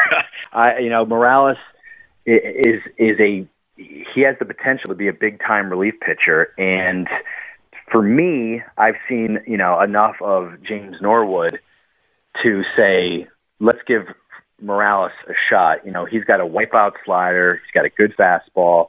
I, I, I think he is a late future late inning reliever type of guy, maybe even better than that. And so, yeah, I, I'm in I'm in 100% agreement. When things aren't going well, you know, he had a little bit of command issues that game in LA, but you know, it was a, it was a second it was a second big league appearance. So, um, you know, in Reading this season, he has struck out a boatload of hitters, and he hasn't really walked that many. He's been he's been pretty good with his command. So I I say bring him up, uh, you know, and, and hopefully sooner rather than later. All right, um, Todd. I, I apparently I was unaware of this, but Andy MacPhail is on line four. He had something he wanted to say to you. If we don't, we don't. Exactly right. I mean that. Yep. You know, I, I think people forget about. Um, and, and listen, like you know, Dave Dave Dombrowski. You know, he signed a couple corner outfielders that are really DHs. You know, the defense is a huge issue. It's been an issue like that for ten years. But you have to remember, you know, I'm not excusing him or anything like that. You know, they have to do a better job with roster construction, but they really set back the organization a long time with the way they drafted and developed talent and the way they made trades and, and, and all that stuff. All right, last uh, question because as you know, you can pretty much now bet almost anything, any kind of futures you want. I want to take all my money and I want to go uh, bet online as to who is the next Phillies manager. Todd Zolecki, I trust your judgment on all of these things. Who is I, I assume that you know the rest of the year we get Thompson. Who Mhm. is the Phillies manager on opening day 2023? Oh man, that is a fantastic question, and I have not. I I would really have to think about that, Glenn. And I, I don't have an answer for you right now. It, You're deferring on me. I I'm going to defer on you. I really couldn't say who that might be um, coming up through the ranks. You know, it could be like a, a hot bench coach, or that teams always seem to poach guys like that. maybe hey, you know what? Somebody asked me this yesterday. If if the Phillies play well and they make the playoffs, it's obviously going to be Rob Thompson. But what if they play well enough to come close? Maybe they give Rob Rob Thompson another shot. It'll be interesting That's, to see. that's, that's, I guess that's what I'll bet on my money on. All right. Uh, Todd Zolecki, thank you so much. By the way, Todd is the author of the terrific best-selling biography, Doc, The Life of Roy Halladay. Um, I read it and thought it was terrific. Todd, seems like Father's Day's coming up. Might be a good gift. Absolutely, yeah. You can go to uh, buytoddlucky.com. I'll even sign it and send it to you and personalize it for your dad. There you go. Todd, great stuff. Thank you. Have a great day. Thanks, guys. Bye. All right, there you go. Todd Zolecki. Jody, your takeaway? I'm with him. Um, I understand as fans, we always want to be looking at the big picture and looking down the road. Let's see if Rob Thompson can get to 2 and 0 before we start to figure out who's going to be the Phillies manager Yeah, in 2023. I, I just, you know, got to throw that in there. I know. Because that, that's what the fans want to know. I, it's a very good question because uh, we're playing for the fans, but maybe it's because I, I am rooting for Rob Thompson as wholeheartedly as I am. I want to be able to root for him and go, yeah, he's going to be the manager for more than just uh, 110 games or whatever the Phillies got left this year. By the way, when you looked at him yesterday, you watched the thing on you watched it on TV, or you've seen him before. Sure. I I saw this a little bit, and then some people we know started talking about this on social media. Uh, old time actor that you would know that he looks like. Really? Yeah, you want to take a look at him during the break? Study Um, the picture. Yeah, nothing, we'll come back it. nothing popped up to me. The only thing that popped up to me was, and as I mentioned, I talked to my father yesterday because he's a Robbie guy and knows him well and wanted to talk about what he could do for the Phillies and everything else. I asked him, was his nickname always Topper? Because Dombrowski called him that like three times. Yeah, I never heard that. Yeah. I had never heard that either, so I thought maybe my father knew. He said, Topper, what are you talking about? I said, well, Dombrowski called him Topper three times. He goes, I didn't hear that. I watched the press conference. I said, Dad, at least I can, I, I know what I heard. So he asks Virginia, my stepmom, and she goes, oh, yeah, they called him Topper three times. And my father goes, I guess I got to pay. I guess my hearing is going. I'm not hearing what I used to hear. Uh, Topper? Yeah, that Uh, I didn't know. Uh, I also several people reached out to me and and thought he was the second baseman from the Giants back in the '90s, and he's not that Robbie Thompson. Oh, different Robbie Thompson, yes. Right. Uh, no relation. right. Uh, but do me a favor, take a look during the break and see if Okay. he looks like anybody. And if anybody sees it, I'll invite you to call in. 215 592 9494. Might be a bit of a stretch, but I, it like ran through my mind, and then on social media I saw it a lot, so I thought, yeah, maybe he Okay. does. All right. Uh, I'll, I'll give a peek. All right, 215 592 9494. And coming up is one of my favorite features that I started doing with Ray, and I have Ray's blessing to continue at what we're watching. And the great thing this week is you and I are watching the same series. Yes. We'll compare you, you, you tuned me onto it. I didn't know it. We spoke earlier in the week, and I think I've officially moved ahead of you at watching more episodes. Just means I got more time in the middle of my days than you do. I don't know. 215 592 9494. Jody McDonald, Glenn Macnow, Saturday morning on 94 WIP. Going to have to cut a new open for that one. Uh, God bless Ray. I enjoy doing it with all these years with him. And the funny thing is, Ray never watched TV. Ray goes to movies, Jody. He does not Right. watch TV. He's not a TV guy. No, I thought you were saying you had to change it because of Heisenberg. I would say no. Heisenberg lives forever. Oh no, it's it's not the references. Although some of them are skewing a little old. I mean, we cut that whatever ten years ago. I'll do it, but uh, as much as I love Ray, who is uh, on his way now to the Barnes and Noble in the Camp Hill Shopping Center to sign copies of his books from one to three. Ray did not watch TV, but Ray often brought um, great con- uh, commentary about the movies, and I would cover the TV and and today you and I are watching the same show. So let me set this up. I want to, it's it's a hugely popular Netflix show called The Lincoln Lawyer. It was the top streamer in the country for I think four straight weeks till the new season of Stranger Things dropped last week. You watched Stranger Things? I have not started yet. No, But you have watched you've watched previous seasons? I have not. No. Oh, you never watched Stranger Things. Okay. No. Okay, I watched the first 3 years. It's it's it's pretty good. It's it's seasons 1 and 3 are great, season 2 not so much. But I don't want to get bogged down that. This is this is the Lincoln Lawyer based on a character created by the writer Michael Connelly. He's also been behind the uh, best-selling Harry Bosch franchise which is another popular streamer. You, uh, people will remember the movie from 2011. Matthew McConaughey played the lead character. He's a oh a, a wily, love the word wily, L.A. attorney who who works out of various Lincolns. I think in the show he's got the SUV and the convertible uh, as he goes from one courthouse to another. And Jody, you're a big Michael Connelly fan, right? You've read both the Lincoln Lawyer books and the Bosch books, right? You're a good reader. I think I've read everything that Michael Connelly's ever written. To be truthful with you, uh, he is one of the best mystery slash uh, drama writers that you're going to find, and I'm a proud fan of both he and Harlan Coben, who yeah, have both turned me on to Coben. a second living at becoming a creator of television programming on top of their great books that they've already written. So, yes, I'm a big fan of both. Uh, bigger fan of Bosch than I am of the Lincoln Lawyer, uh, even though in for this is real inside baseball, uh, they are uh, stepbrothers to each other, and they don't know that. And Michael Conley winds two of his great characters together by making them stepbrothers. Uh, so again, Conley is is phenomenal, and uh, you turned me on to the Lincoln Lawyer. I didn't even know. I read all the Conley Bosch novels. I watched the Bosch programming on, on Netflix as well. All the seasons that they went through, thought it was very well done and very well acted. And uh, I did not know that there was even a Lincoln Lawyer uh, programming put out. And uh, yes, as you t- uh, told me, to, I needed to check it out earlier in the week. Yeah, I watched all ten episodes. Uh, I got them all in over the course. All right, I'm seven in. You did. You got. You got through it fast. I had a lot going on this week. And let me just say this: you turned me on to Harlan Coben's writing, um, and I've read several of his books. And really, like it. it, was a big thrill for me when Harlan Coben started following me on Twitter. That was like yes, deal. You and I both. Yeah, right. That's that's cool. He's a Jersey. I think he's a Jer- North Jersey Jersey, guy, North Jersey Yeah. guy. Yep. Yeah. Okay. So that's cool. Uh, I have not read Michael Connelly. I'm going on vacation next week for a little bit. I may take some of that with me and start to read it.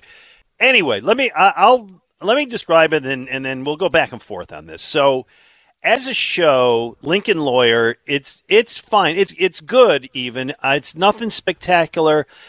I think I told you it's closer to me than a network show than something put out by Netflix, and by that I mean it checks all the boxes of your basic lawyer show. Um, he's a smart but rough around the edges lead character. He's got these these amazing observational skills, um, sharp legal wordplay, quirky side characters. He's got the beautiful, angry but understanding ex-wife. In this case, he's got two of them. Um, some dramatic court scenes. Um, I've seen it before, which doesn't mean it's not worth watching again. That's that's my basic takeaway. Yeah, I got no issues with the quality of the uh, drama, the scene setting, the writing. Uh, I don't look down my nose at network programming as much as you do. Uh, I still watch some network television. Hey, you tell me I'm a snooty TV watcher? Yes, Mr. Netflix. That's what I'm suggesting. Sorry to say. Uh, here's right. here's my read on it. Uh, you may be I- right I- slightly better than you. Uh, I would go A minus, uh, certainly a B plus, maybe an, even an A minus. Not an A or an A plus because it isn't right. Uh, your your comment of kind of been there, done that before. We've seen these legal dramas, and there are a lot of similarities with others that we've seen before. But I think it's very well done. Here's my one rub. And I was, uh, you, I've read all the books. I've read everything that Michael Conley's done. I didn't know or don't believe that Mickey Haller was of Mexican descent. He starts first episode and he's got an accent. Yes. And as a reader, and yes, they did the movie, and Michael McConaughey certainly wasn't of Mexican descent, but you've got a uh, picture in your mind, and he's got an accent. I go, wait a minute, this guy's not supposed to have an accent. And then they start to explain that his mother was Mexican, and he moved back to Mexico with his mother, but then moved back to L.A., and his father was a former lawyer. I just didn't think of him as a Mexican guy. I guess you can do that when you're recreating something. It's kind of like uh, the the HBO show uh, on the Lakers that they kind of took certain details and changed them around and made them more uh, harshly uh, cutting. So than you're they may have comparing this to the life. Jerry West throwing the trophy through the glass window? Yes, that's kind of what I'm comparing it to. You can take whatever license you so desire, but I Yeah. will tell you that it threw me off to start Yeah. things because he wasn't the Mexican guy in the books. Yeah, well, I hadn't read the book, so that like, uh, and by the way, the actor's name is Manuel Garcia Rulfo, who I think is very good. Yes. Uh, having not read the books, that did not throw me off, but I I understand how that would be a concern. The only other actor I recognize is Neve Campbell, who's one of the ex-wives who uh, I believe I can say that she has aged very gracefully since Scream 3 or Wild Things or whatever you last saw her in. Wild Things was phenomenal. One of Oh, my all-time movie. favorite movies. And yes, she has gone from a Love that movie. very young, just into her twenties type, tremendously attractive actress to a now mature woman. Tremendously attractive actress. So yes, Neve Campbell still very much works for me. And uh, as Mickey's first wife, she plays it to a T. Talk about comparing to the books. Uh, yes, uh, her character is much like the one portrayed in all the Michael Connelly Lincoln Lawyer novels. So the basic plot line for this is that our, our hero lawyer, he's just out of rehab for painkiller addiction, um, suddenly inherits the caseload from a, a big time attorney who gets murdered. He's got to defend a high profile killer who, by the way, reminds me of Elon Musk, kind of the way they make that guy. Uh, in a in a seemingly hopeless case, all while wondering if the people who murdered the first big time attorney are, are after him. Fair fair portrayal. Absolutely on Okay. point. I just hadn't made the Elon Eli Musk uh, comparison, but you're on point on that too. and there's there's intermingling plots and terrific scenery all around L.A. Right? It, it really makes you want to visit L.A. A little little violence, not much sex. It's from David E. Kelley, who produced Boston Legal and The Practice and Big Little Lies. So if you like those shows, you like this. I mean, Jody, here's my bottom line. Um, and and I don't mean this as as a criticism. This is just how I view it. It won't tax your brain. It's bingeable. Well, you got through ten episodes in about four days, so that attests to that. Um, but as I said, it's kind of a streamer that could have easily played just as well on network TV. Fun, easy to watch, nothing special. Uh, L.A. Law meets Bosch, and I give it a solid B. Yeah, I'd go uh, better than that. B plus, A minus. And they do a nice job, and this is one of your jobs when you're p- producing these type of TV shows for a streaming service. You got to tease the next season, and they do just a good enough job at the end. They wrap Oh. up everything very nicely in ten seasons, but they leave you just a little thread to be looking forward to the next time they come out with a season. Which maybe you know, I don't know off the top of my head. That's one thing you always have to check into. Well, when am I going to get the next? If you enjoy it, you're enjoying it. You're going through it. You go. Well, when are they going to come out with season number two? I don't know the answer to that question, but I thought they did a good job with that as well. All right, so I need a book to to read uh, when I go on vacation next week. Um, should I read the first Lincoln Law? I mean, I saw the movie 11 years ago, but I honestly don't remember it that well. Is that where I would start? If you were going to read any Michael Connelly to start, what would be the book I should read? Ooh, so you've never read any Michael Connelly? No, sir. All right. I read what it- you tell me to read. Again, you got me into Harlan Coben. I think I've read four of his books, so I'm I'm I'm ready to follow your guidance. Well, then I here's how I would lay it out for you, and uh, you, you're going to decide for yourself because you know how much time you're going to have. Despite our uh, singing the praises of the Lincoln Lawyer, I actually believe Harry Bosch is a better character, and there are more Bosch novels. I would say at least five, if not six or seven. So if you're just going for what is the best reading. I would start with the Harry Bosch uh, And go with the- number start of at the beginning. through. Yes. Um, Lincoln Lawyer is less. It became a character developed. And as I said, Michael Connelly's tied the two together, which is really interesting. And if you go Bosch first, Michael Ca- Connelly will be, uh, uh, Mickey Haller will be introduced through the Bosch novels. I would say Bosch a little bit ahead of All right, uh, that's what Mickey I'll do. Haller. I'll get the first. You know who uh, I always rely on for good reading lists? Who's that? Merrill. Really? Merrill is a great reader. Yeah, you know what? I got to have Merrill on. I may have Merrill on tomorrow if he's available. I like talking football with Merrill. More than that, I like talking books because Merrill is always reading something interesting. Yeah, but the one, the one place you don't want to go with Merrill, his golf game, because he'll just talk and talk and talk. And Yeah, talk. well, Merrill so loves golf. You I get off on a golf tangent with Merrill, you may never get a football question in. Yeah, he can do that. All right, Jody, I asked you the question. Now you had time to think about it. Does Rob Thompson look like any old Hollywood actor to you? punched up the picture and nothing clicked. I'm sorry to say, Glenn, I may be letting you down, and I apologize. No, it's for okay. that, but, if it does, it uh, does. Yeah, it, it clicks or it doesn't, and nothing came off the top of my head. He looks like Rob Thompson to me, only because that's all I know Rob Thompson as. Okay. There's an expression called hangdog, which I think fits him, which is just kind of a little bit of a downcast looking guy, uh, a lot of lines on his face. And I saw it a little bit, and then I think Ava Graham and Bill Matz both started tweeting about this, and many, many people agreed that he looks like Walter Matthau, particularly if you go back to Bad News Bears, which may be the team he's managing. That's funny. Um, I understand your use of the word hangdog because Walter Matthau was hangdog. Yeah, he, no question about he's, that. He's the dictionary entry. Right. You look up in the dictionary and there's Walter's picture. Uh, I would not throw Rob Thompson into that same mix. Uh, he's not near as hangdog as Walter Matthau. I, that, that didn't come to me right off the bat. If Ava says it, then I give it credence. If Matt says it, then I dismiss it. Uh, so I'll, I'll, I'll, I'll just uh, go along with uh, the fact that Matt has no idea what he's talking about. okay. All right, that's fine. 215 592 9494. 215 592 9494. He's Jody McDonald. I'm Glenn Macnow. Here's a swing and a blast to left.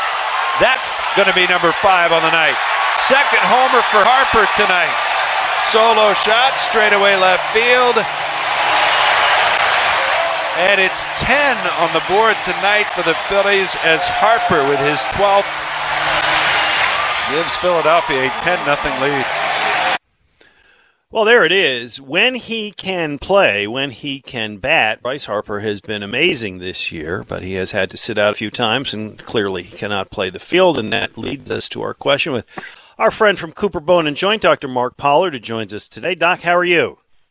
I'm great. How are you doing? Good. We're fine. Um, so we've discussed you and I uh, Bryce Harper's UCL and him kind of playing through it, at least being able to bat through it if he can't throw. Um, but it does seem to be getting worse. He was off earlier this week because it was sore.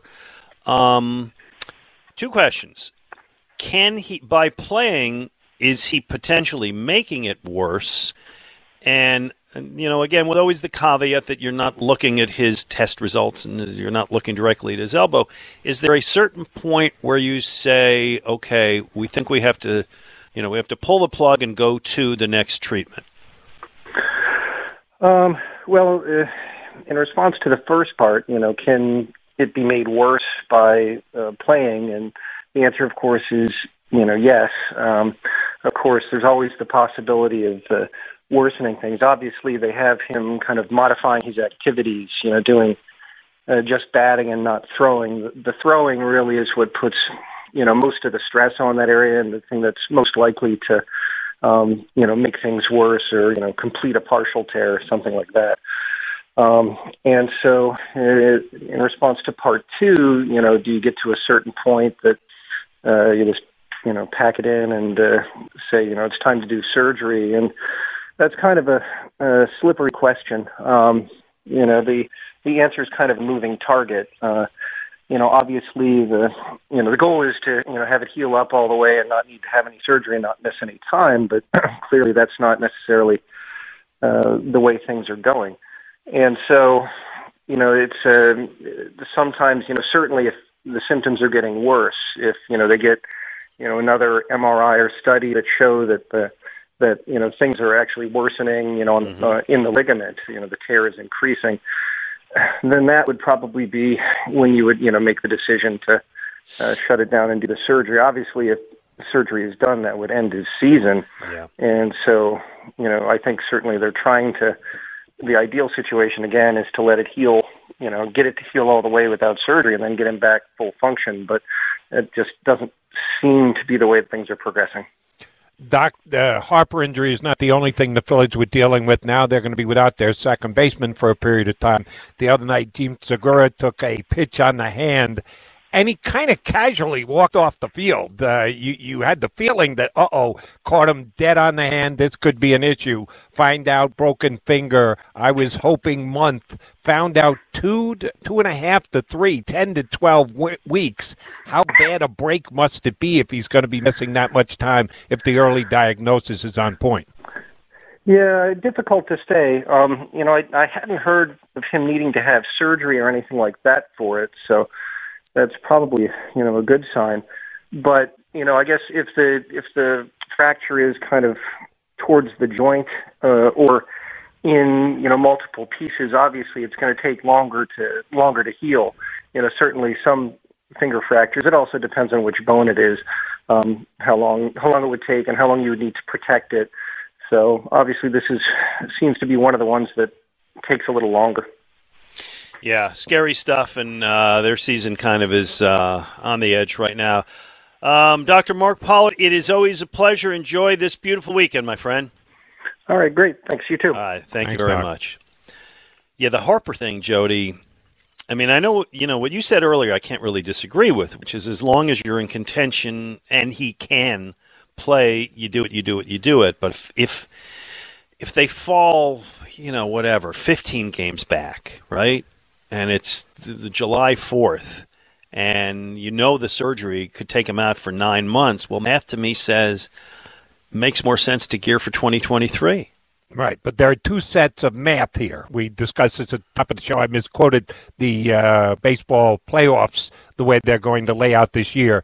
Yeah, they're well behind the Mets, and the Mets are having a phenomenal season, and they may just run away and hide. I don't know that anyone can less than a third of the way into the season, but if you can, the Mets are it right now in Major League Baseball.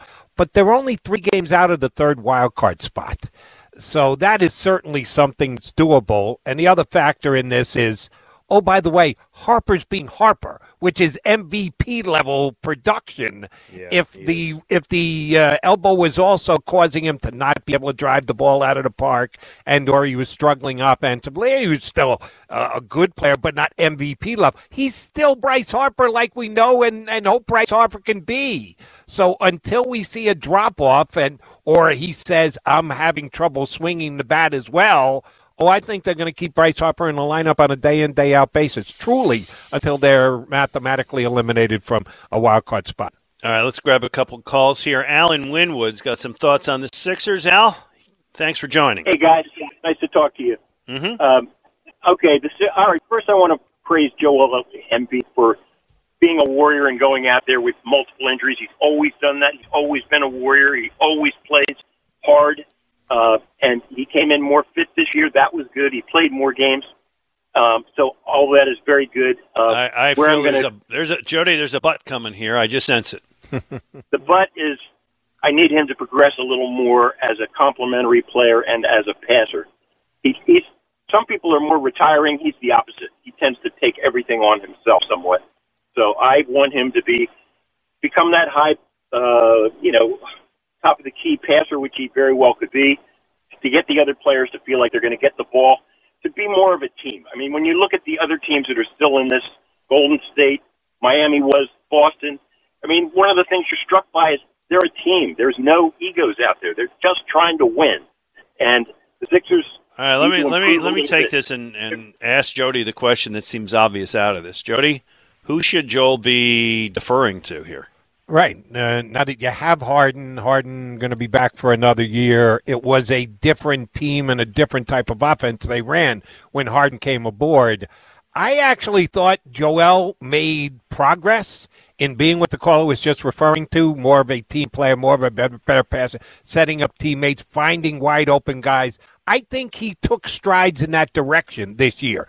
He had the ability to take lots of strides because the call's right. He, hasn't always been great at that. It's been score, not much else. Just throw it back out, not without any purpose or setting someone up for shot. So I, I hope that he takes another step in that direction this year, but I, I would not make that something that uh, is an issue or a problem with Joel Embiid. I, I wouldn't call it a strength, like his ability to score the basketball, but I think he did uh, advance his game in that way this year. Other concern is uh, Tyrese Maxey. I mean, I think he's the second best player behind Embiid, and I don't want to see him stalled by Harden Uh, you know, if Harden can't, unless he's been hurt, I mean, he showed that clearly that he has difficulty getting around players. If you can't penetrate and you're the point guard, that's a problem. So Yeah. Maxey can, and he has a huge upside still. So I, I guess I'm I'm concerned somewhat that he is going to be developed as he should be because I don't see a ceiling for him. I mean, I would say, is he a, a Trae Young player? Well, I don't know. Maybe I don't know if he's as good as that or not, but I I think he could go in that direction. So that's he my is he is young and he is exciting, and I think there's a huge upside there. And Jody, I just think it does. I mean, he kind of alluded to it, Al the caller, but I think it all it it always circles back to Harden and what he's going to be next year, and the way this year finished was just so discouraging to me. And we don't know that yet. That's the problem. If we knew that he was locked, he's going to be here, no question that this is it going for. We're still sitting in that gray area in the middle because he hasn't opted in or opted out of the one year contract. And until they do that, we're all just guessing at what the Sixers are going to be next year. Now, here's the thing about Tyrese Maxey phenomenal season. Starts the year, he's going to be the two guard. Ben Simmons going to be the point guard. Going to take a step forward. Oh, guess what? By the way, Tyrese, we need you to run the point because Ben doesn't want to play. He's uh, sitting at home uh, and gets thrown out of practice, and off we go to the entire Ben Simmons drama. So he steps in as the point guard, does a great job, advances his game in season. Guess what? Here comes James Harden. Sorry, Tyrese, you got to go back to playing a two guard and play with the ball, play without the ball in your hands. And oh, by the way, he makes that transition back swimmingly and is phenomenal with it. He truly is the second best player, as the caller stated. Uh, here's the one thing about Tyrese don't put too much pressure on the kid. He was picked in the 20s. He made a massive, huge jump up here in year number two. Uh, does Gus from Bethlehem call you guys on the weekend? No. He doesn't call you guys? Okay. Uh, Gus, Gus calls me. we we no we don't no we don't All talk right. to Gus. Uh, Gus is uh, see no evil, hear no evil with the 76ers. And he actually said when Tyrese had the 38 point game to start the playoffs this year, oh, it'll become a recurring uh, uh, appearance by those type of numbers and level of achievement. Like I said, that's just not fair. Don't do that to the kid. He, he, he has made such strides and has achieved such a level so fast. Don't expect more. Don't put too much pressure on the kid. And oh, by the way, as you correctly point out, we don't even know what the fit's going to be next year because we don't know what Harden's status is. I know, and to me, it always circles back to that. Chris in Media. Oh, Chris wants to like the Phillies and Michael Connelly. Chris, start with the writer. What do you got on him? So, I mean, the first thing you got to know is he's a Philly guy. He spent his first uh, 10, 15 years. He was born here. His dad was a property developer here. Is that right? Um, yeah, so he grew up here before he went away to, to Florida and then eventually uh, L.A. He's talked about it a couple of times in podcasts. He's he's a really he really informs the right the, the reader about the place that he's writing about, Yep. which makes it a, a brilliant read. I mean, you feel like you're part of L.A. when you're reading his stuff. So Um, Jody I says start- I should start on the Bosch novels. Do you agree? You should you should definitely start with the Black Echo, which is the first Bosch novel. It introduces his first wife. Um, it's before he has his daughter Maddie. Um, Wait, Jody's who daughter? is- not that daughter. not That- that is not, Maddie is that not the reason that I am as big a Harry Bosch fan as I am. The fact that his daughter has the same exact name that my daughter has, no, it's because he's that great a character. All right, I'm starting with the Black Echo. Um, again, next week I'm going to have my feet up at the beach and that book in my hands. And by the way, I'm not as much. I don't like a Kindle outside. I'm taking a book book. You, All right, you good. gotta you gotta buy the hardback. Yep. Read it on the beach. Yep. I'm Um, in. I was really afraid that this week I was going to be crying listening, you know, not having Ray on, but having my old friend Jody on, who I go back to overnights with, is just amazing. Um, you mentioned Maddie. Some of the best radio ever was when Maddie Mack was on with Jody Mack. So this is a great day for me to hear you guys reunited. well, Um, I'm I'm delighted and thank you. I appreciate that. I'm sure Jody does as well. Our pleasure. And oh, by the way, speaking of getting books, uh, you tried to steal my book last week, Mac. Now, What book? Oh, oh, yeah. Well, let's let Chris finish the call and then we'll we'll talk about that. Go ahead, Chris. Uh, you guys can argue in a minute. Um, so who's going to play second base for the Phillies now for the next couple of weeks? Because it sounds like the shoulder's bad for May time. Yeah, that's what I mean. Todd said he couldn't lift it up yesterday, so I guess Camargo. So And or I mean, this puts us in the situation, you know, when you're looking at the infield, we've got, you know, a, a bunch of guys who are playing either out of position or really aren't great infielders. We've got like five DHs on team. Yeah. Is is it time? So if we're not going to get Bryce Harper back, when do we begin to say, okay, do this? I mean, you guys just talked about July 4th. Is it do the surgery and do a sell? Because we got to do that bef- before August 3rd. Not happening. There- There's no way they're taking this team. They are going to have to so drastically fall out of it, as Glenn was referring to about Harper potentially going the surgery route. Same thing with the the Phillies deciding, all right, let's take it back down and apart rather than build it back up. When you go four years for Castellanos and Schwarber at the numbers you did, it makes it uh, tremendously difficult to do so. What they the only way they could do it, I had Jim Salisbury on with me during the nights this week here on uh, WIP. They would have interest in their starting pitching if you're going to keep Wheeler because Wheeler's your ace and his contract is big too, so you might not get what you should get in return for a Cy Young level pitcher.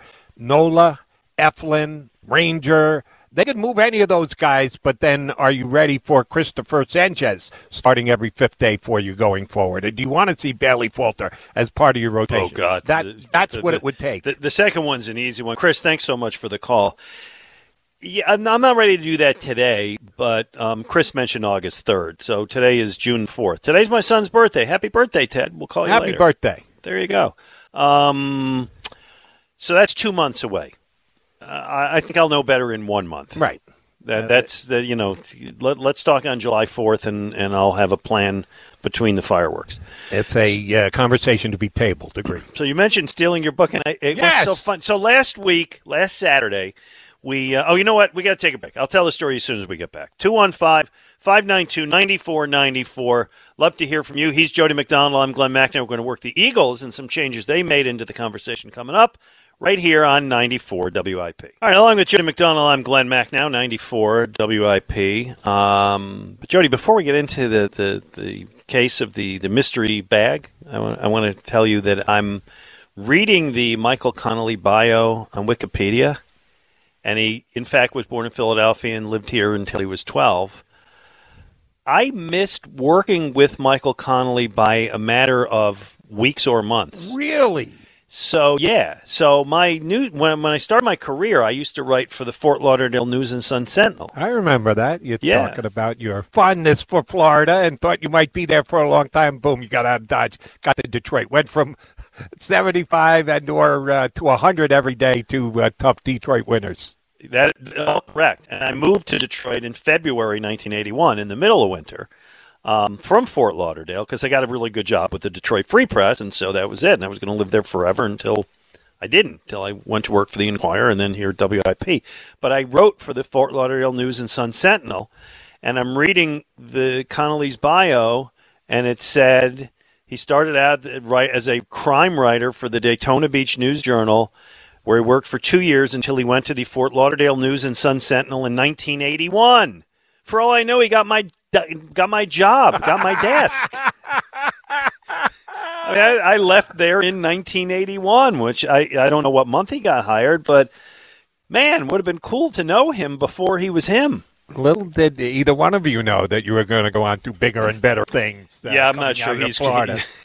yeah, I'm not sure he's quite as impressed, but nonetheless.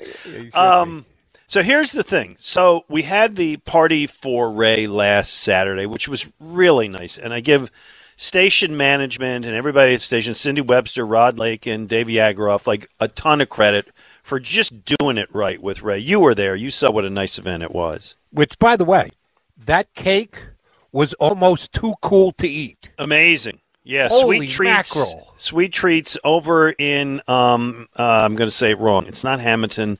It's what's the town that starts with an H in New Jersey? Haddonfield. Haddonfield. Thank you. Yeah. That's the bakery. Yeah, it was amazing. It was the yellow legal pads, and in fact, it was flawlessly perfect. You felt guilty cutting into it. I did. I really did. I almost did. I wanted a piece in the worst way, but I almost said like, "No, you can't." You, Ray needs to take that home and put it under uh, something and save it for the rest of his life. Hopefully, the ants don't get at it. But it was one of the most impressive cakes I've ever seen. Yeah, and uh, and the whole party was really nice, and a lot of people came. You came, other people from the stations came. Seth Joyner came. Uh, Fran Dunphy came by. The Philly Phanatic made a great appearance. Philly, did were you there when my grandson saw the Philly Phanatic? I missed. I didn't Oh, get there man. till uh, like eleven twenty, and you said your grandson was in and out in the first hour and change. Yeah, well, he took a he took a header off a chair, and that kind of ended the fun. Oh. But but well, he's two. He was having a great time, and he the Philly Phanatic. You never know is a two year old going to like or be scared of the Philly Phanatic, right? Right, can go either His- way.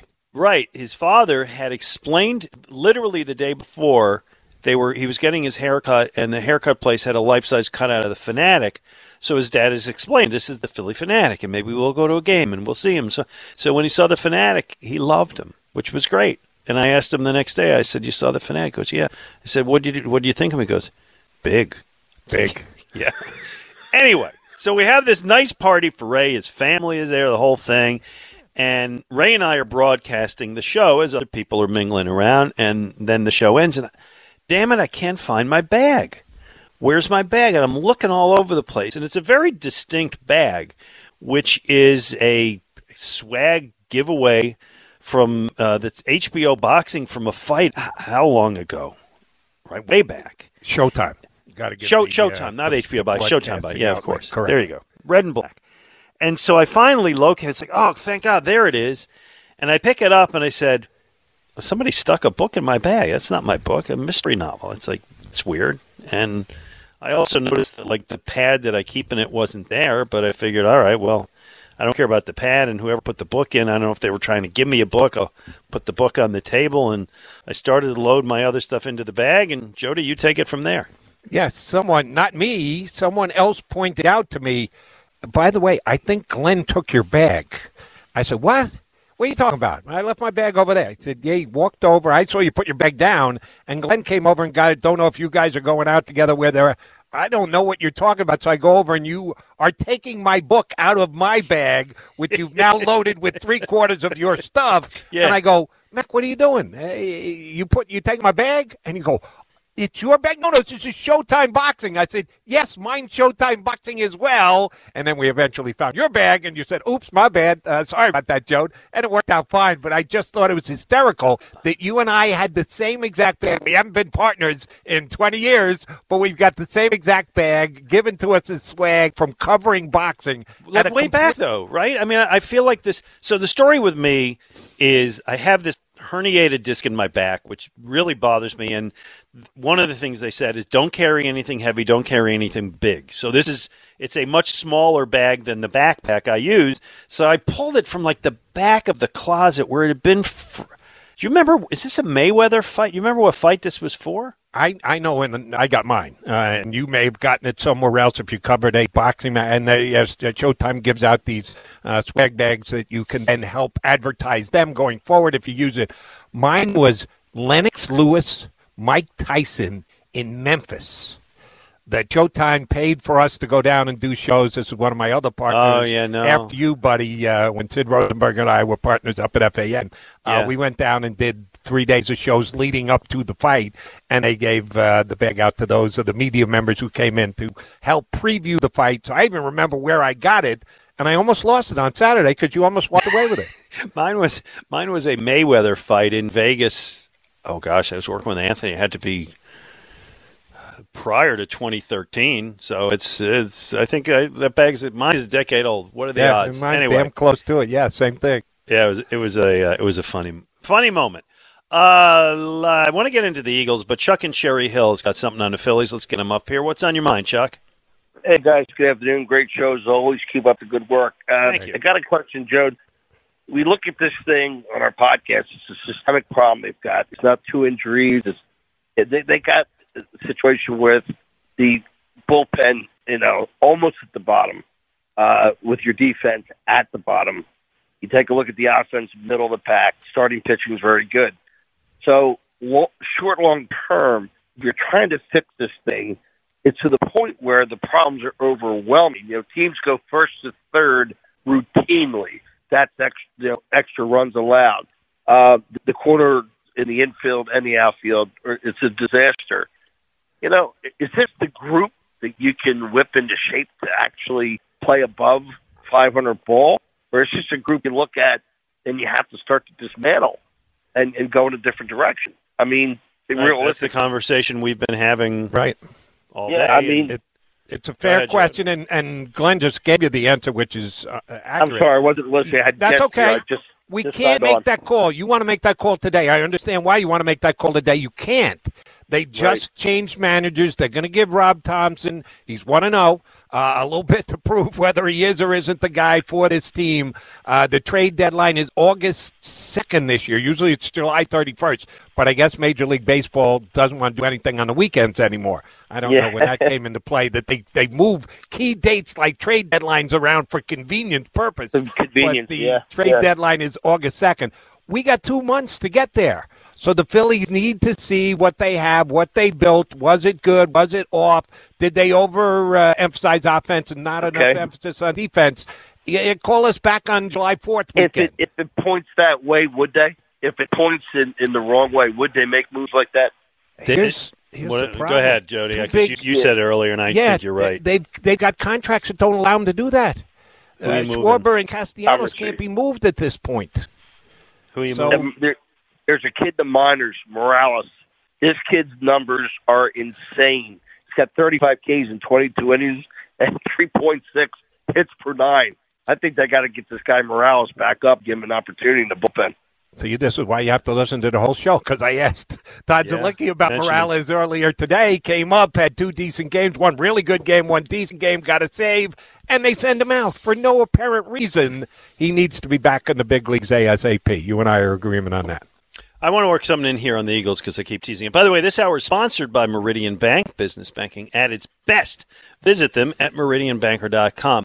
So the Eagles made a couple of moves uh, yesterday. They uh, promoted uh, John Ferrari to vice president of football operations and compliance, and they uh, promoted Alec Halaby, uh, a name that we'll get back to in a moment, to Vice President of Football Operations and Strategy. Both are given assistant GM titles. Also, they um, they promoted Connor Barwin, which I uh, fi- I like. I don't remember his exact title. I think he might be head of player personnel now.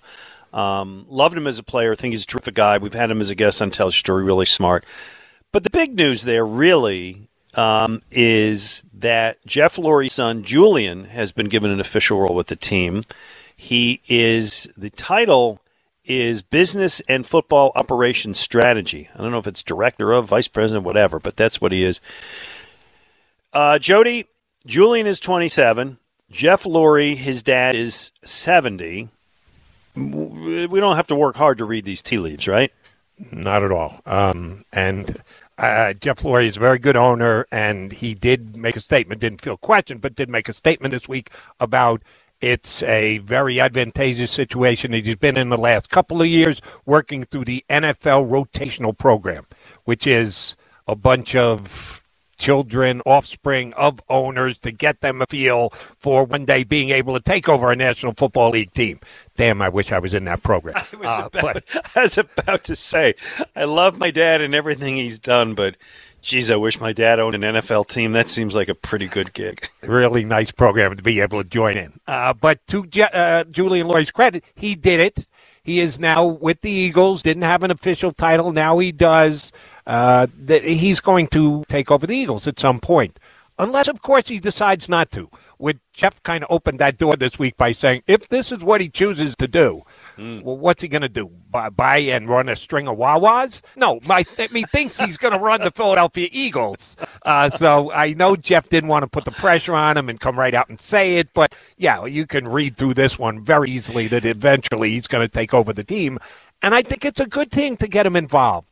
Let him be part of the organization, be around it if someday he's going to take over the team rather than have Jeff Lurie sell it to a, a good buddy of Glenn's, uh, Norman Braman, point two. I uh, don't think Exactly. we want to go there again. Uh, no, no, you hit it. You you hit it exactly, which is. I I know because I, I listened to WIP this week, and a lot of people are like, "Oh no, no, he's going to be running it. He's an analytics guy. His friend is how analytics guy. W- whatever he is, he is the son of Jeff Lurie, who, as you said, and I agree, has done a very. One of the best owners in the history of Philadelphia sports. Uh, this franchise has been very successful on the field and off, and I'd rather this than have his kid than have Julian or Jeffrey sell the team to the unknown, the carpetbagger. I mean, you know, most owners we don't love. Uh, Norman Braman is the name you brought up, who was the previous owner. Keeping the Eagles in the family for another generation uh, makes sense to me for their, their kind of long term being. Here's the only potential downside, and I, I'm not worried about it much, but I can't say it's zero percent because I think it's a good thing, and and the fact that he's going through the steps is a good thing as well. I think it's been handled as best as it can be.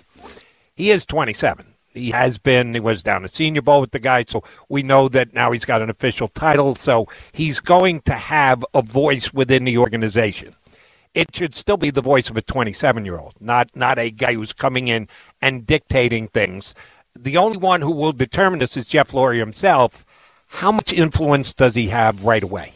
If he comes in and continues to learn and is certainly given his opinion, but is it necessarily acted upon just because his last name's Lurie, then that's a good thing if Jeff is ready to fast track this and is ready to step, even while he's still the owner, but his son is making significant decisions about the future.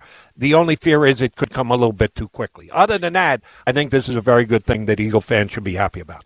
Well, and that's where people are nervous because so he, he goes to college and his his I don't say his roommate, his friend is this guy Alec Halaby who is now there and just got promoted and he's uh, he's an analytics guy, right? The Harvard grad, which I know makes football fans nervous, but I mean, it isn't in case that he's probably got a brain. Um, and his his voice has kind of been picking up in the organization since he got here, which by the way was I think a decade ago, and the Eagles had some people leave recently to take jobs with other teams, and I know there's this natural inclination to think, "Uh oh." You know, they're moving to this young Harvard non football guy as the analytics guy and so on. If that happens, and if they start to tumble and if they lose their way, I will share that, but I'm not going to be afraid in advance that any of this is bad news. So too early to do it. We don't even. Yep. We're just speculating on it could happen. Let's wait till it actually happened before we get crazy about it. So your brother was a, a, a uh, baseball lifer, general manager, and scout, and all that. My dad was a uh, was a commercial artist and advertising guy in Western New York, and uh, we're both proud of him. But Jody, the, all due respect, if my dad owned a professional franchise and said, "You know, son." I think it's time for me to just hang out here. The reins are all yours. That would not have been a bad thing. Yeah, I think we both did just fine. We're not complaining about the DNA lottery, but there are some Mega Millions winners out there, which you and I might not be. That's correct. Rob in Westchester wants to join us. Hello, Rob. Hi, how are you doing? I just want to say how much I'm enjoying listening to you guys. I've listened to both of you for years and years. Jody back when he was on the New York stations, and Glenn and you and, and uh, Ray every every weekend. I love Ray and you and and you guys sound so great together. But I want to tell you a more detailed analysis of why you sound so great together. Not only are you brilliant with your sports knowledge, both of you, but you are both brilliant speakers and radio people. And this this this is unbelievable. I am so excited that you, that Jody, you're gonna come on and what I this is what I told the the other station channel because they had a substitute come on, Joe Giglio, and he's freaking awesome.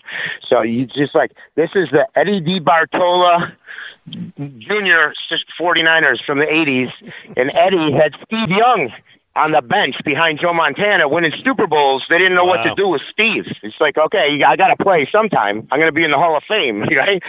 So they finally had to put in Young, but because Montana got hurt, and then Montana ended up getting traded to Kansas City and all that. But Eddie had the money pre salary cap to pay Steve Young a fortune to sit on the bench for three years or whatever he did. He came so in, in this in this lot. equation, Joe, Jody is Steve Young. Jody is Steve, Steve Young. Young. Ray, Ray is Joe Montana. Montana. Jody is Steve Young. I'm Eddie and DeBartolo. you guys don't miss a beat because it's the greatest sports oh, channel oh, in so the nice. world. Thank you so. That's very nice of him. Thank you very much. And oh, by the way, it's funny because we were just talking about Jeff Lurie.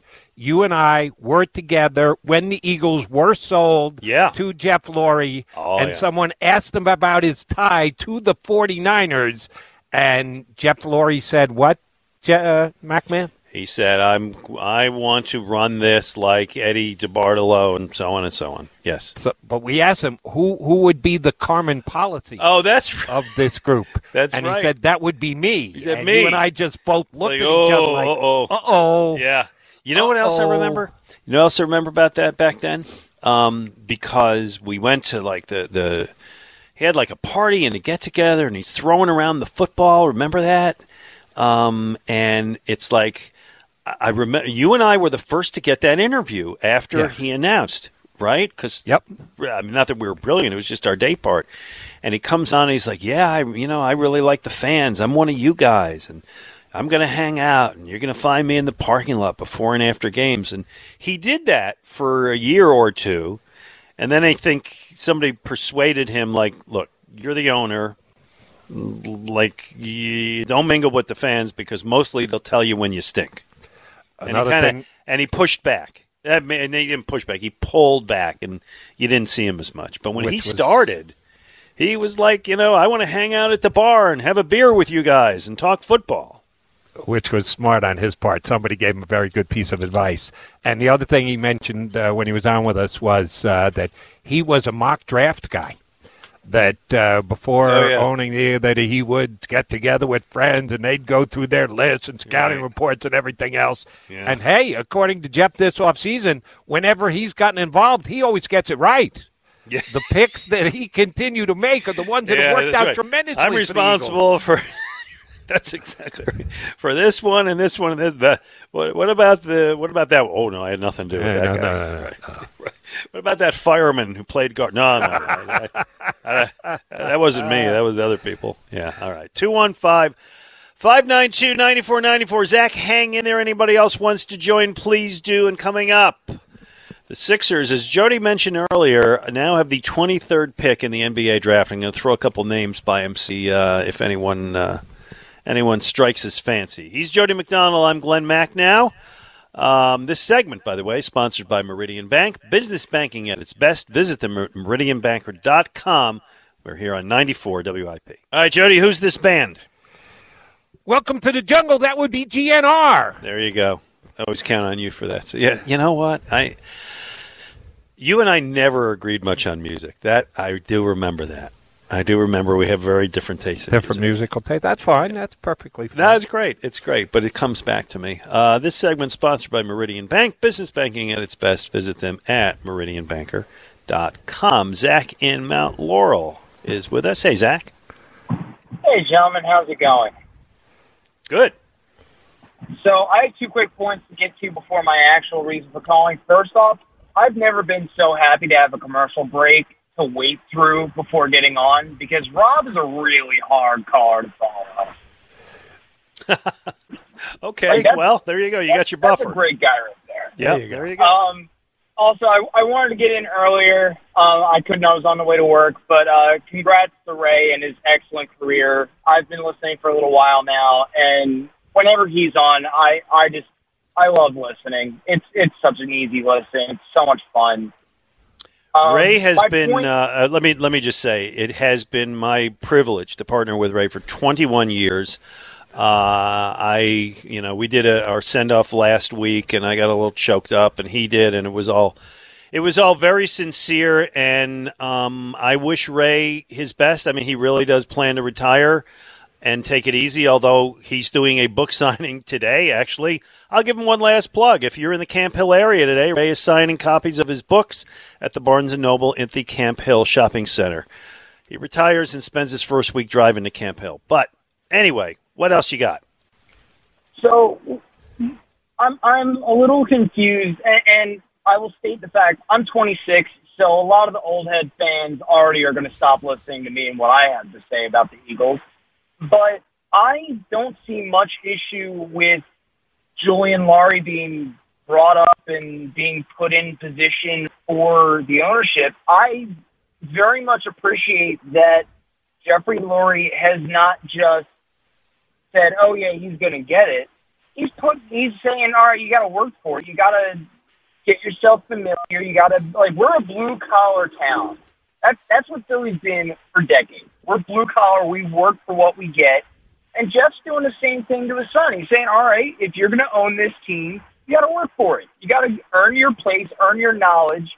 And when you get to a point where he's got it and he knows what he's doing, he has a chance to get it. And I mm-hmm. appreciate that. What do you guys feel? Jody, you go first. My only issue was, and I hear exactly what you're saying, and what you're saying is is certainly accurate. Come on, we know it's going to happen. Uh, just Jeff's statement this week from if this is what he chooses to do, what else is he going to choose to do? Jody, I, he could he could live on a lot for on a, on a lot on a yacht for the next ten years, circling the world. You know, but but yes, I, I agree. This is going to be it. He's going to be the guy, and, and both Glenn and I agree it's a good thing for the Eagles. The unknown here, uh, they, I guess uh, Julian is in part an unknown, but the unknown of someone else buying the team to me is much scarier than Julian Lurie taking it over at some point. Yep, I I 100% agree. He could do a lot worse. Yeah. I mean, he I grew I up. He grew up in this right from the time he was a little kid, and you know, a friend of mine, uh, Andy, just sent me a note uh, like, "Oh, what about uh, Ed Snider and Jay Snider?" And yeah, Jay Snider did not work out when uh, Ed Snider tried to give him the reins, although he did get Eric Lindros, which seemed like a great idea at the time.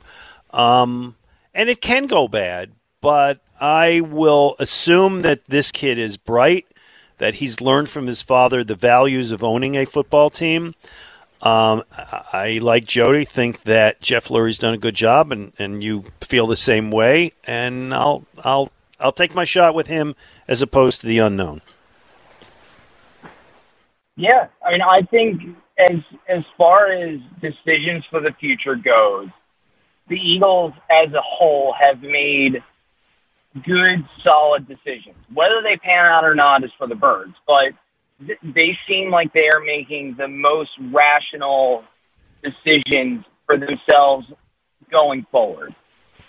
Yep, I agree. I'm uh, Zach. Nicely put. No argument from me. Uh, okay, 215 592 9494. Jody, I want to throw something in here that uh, we alluded to earlier, and I, I know that you watch college basketball uh, a lot, and you know what you're watching, and I trust your opinion. And as we said, the Nets uh, announced earlier this week that they've decided to let the Sixers keep that number 23 pick uh, for the June draft and um, so the Nets get the Sixers 2023 first round pick. And what it says to me, I mean, it's pretty easy to interpret this, Jody. It means the Nets figure that the next year's pick moves up if the Sixers aren't very good, and they think the Sixers will be worse next year, right? No other way to read that. That's part of it. You can't just dismiss that out of hand. There can be more to it than that. The Nets have what they believe is a pretty deep roster as of right now. So, how much is this year's 23rd overall pick going to come in and contribute for them? Um, Okay. They they may have that Yeah. opinion that their roster is good enough, but in part, you have to believe they're making a value judgment as to whether this pick will be higher or lesser than next year's pick for sure. All right, so I've seen a couple of stories kind of looking at potential Sixers picks at that 23 spot. One by Kyle Neubeck of the Philly Voice. I know he's on with Angelo a lot. Um, so I'm going to throw some names out here, and um, just you know what, I'll I'll read names. Stop me if any of them do anything for you. Kendall Brown, uh, a wing player from Baylor. Uh, E.J. Liddell, Ohio State power forward. Uh, let me see. I'm trying to leave out the European ones for now. Bryce McGowens Nebraska guard. Christian Braun, a six foot six wing from Kansas. Uh, Dalen Terry, six foot six guard from Arizona, 19 years old. Uh, did I say Jalen Williams? No, six foot six wing. They're all six foot six wings, every one of them from Santa Clara. uh, Kennedy Chandler, a five foot eleven guard from Tennessee. Jody, I, I'm not hearing you uh, jump up and uh, praise any of these guys. There, is one that I do specifically like. Uh, the Braun kid from Kansas is not a bad player, um, but there is one specific, and we're talking about the 23rd pick in the draft, so we can come up with names of guys we think are going to be there. Yeah, but in Bridges. actuality, we got no idea. Uh, we got to wait till draft night and see who's left on the board. It reminds me of one of my highlight Mac and Mac moments from you and I years ago, 1998 NBA draft. I think the Sixers have the sixth or seventh, seventh or eighth pick. Uh, and we talked about it leading up to the draft. And all week long, I'd been talking about Larry Hughes, that I'd seen him play for St. Louis. He had played well in a game against either St. Joe's or uh, Temple or uh, LaSalle, whoever it was. Uh, and I saw the kid and I said, damn, this kid's a player. So I did my research on him and I thought he could land somewhere in the draft right around there. And sure enough, draft night, Sixers take Larry Hughes. So we come in the next day and you go, Jody, you must be ecstatic. The Sixers took the guy that you'd been talking up for a week. I go, Glenn, I'm ticked off. And you go, why? What? No, no, no. You told me Larry Hughes. You got me all excited about Larry Hughes. How are you ticked off? I said, because I had no idea that Paul Pierce was going to Yes. fall down in the draft and be available for the Sixers to take. And sure enough, Larry Hughes was Larry Hughes and Paul Pierce was Paul Pierce. So, and uh, and to add to your story, it comes out years later that Larry Brown says he picked him over Paul Pierce because he promised Larry Hughes that he was going to do it, and he didn't want to renege on his promise. And I didn't. I mean, even know I, that. I appreciate honor among men, but for God's sakes. I, Anyway. and if I had known that, that's the reason why I would have hyped up Larry Hughes. I didn't know that. I didn't. You're right. It didn't, come out till years later. Uh, but yeah, Paul Pierce is probably going to the NBA Hall of Fame. So projecting at number 23 is kind of poking and hoping and throwing darts at the wall. But a guy I really do like is uh, the Liddell kid from Ohio State. Um, athletic, uh, forward, guy who can shoot the three. I know Georges Niang had a lot of fans this year, but I think either you and I could dribble past Georges Niang and get to the hoop. Well, I don't know uh, He's- about me, but okay. He's not much of a defender, and I think they could use some athleticism at that position. And I'll tell you why he might fall down to him. If he does, it'll be a good thing because I really do like the player. He's a junior. And in the NBA today, if you're not coming out after your freshman year, everybody wants to know why not? Why you? Everybody comes out after freshman year. The best players all come out after freshman year. Well, those best players are all going to be taken in the top 15 picks.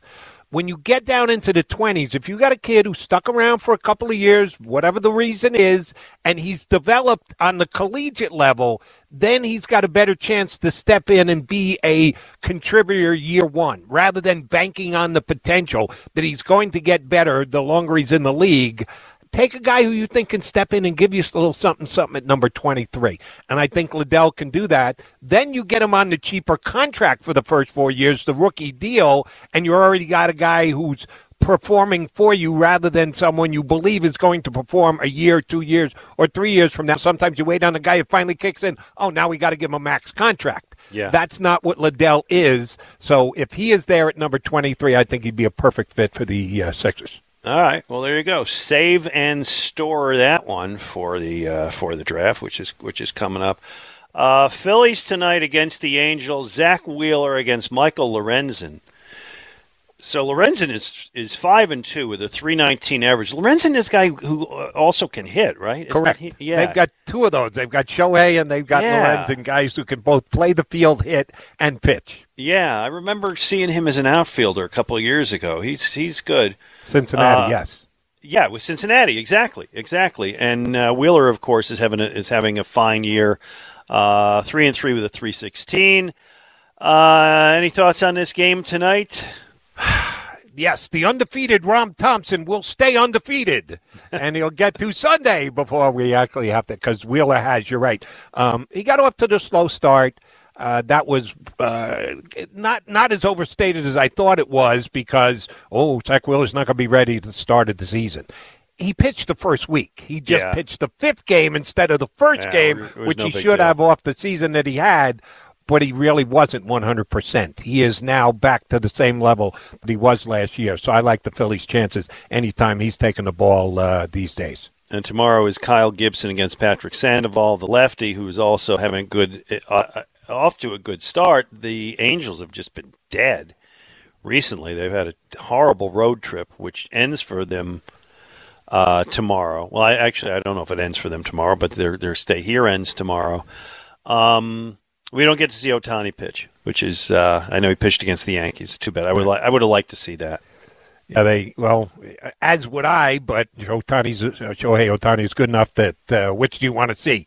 A good player on the other team perform or the Yeah, Phillies actually have a better chance to win, I kind of fall on the side of I can catch Shohei Ohtani on TV anytime. Uh, you know, let's get the Phillies in matchups that they can actually walk away with victories. Well, right. It's always that, right? Because you know you look at the schedule and you see like, oh, look at that, Ohtani's coming, Mike Trout's coming in, Mike Trout's for. I love to see Mike Trout, and then you go and it's like you just hope he grounds out four times as opposed to hitting home runs. But you know, there you go. Uh two one five. Actually, I work in Herb here before the break. Herb, what's on your mind? Yeah, no, I just wanted to say something about, you know, Harper, okay. He's been doing a lot of weights for so many years. His father, the brother, they both lift a lot of weight, you know. And I think this elbow issue is uh, something that You think he's bringing down? Thank you. 215 592 9494. The hell was that? Uh, Jody McDonald, Glenn Macnow will come back. We'll wrap it up, find out what we forgot to talk about right here on 94 WIP. Jody McDonald, Glenn Macnow, 94 WIP on a fun day. What's coming up? Uh, uh, Go Birds Radio after us with uh, James Yes, and indeed. Elliott. There you go. A lot going on. Eagles minicamp. Jody, uh, any? Uh, I know you do that Eagles 365 show, which is Right. uh, great, and I've had a fun time being a guest with you and John McMullen. Um, any any thoughts, reports on Eagles mini camp that you guys had in the first couple days?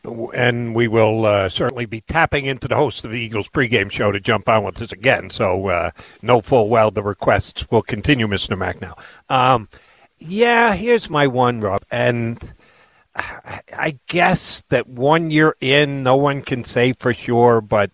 They went for all of 45 minutes yesterday. They had the ability to run drills. They're not really practicing. Uh, no 11 on 11s. It's all just uh, doing drills and conditioning and, and talking a good game.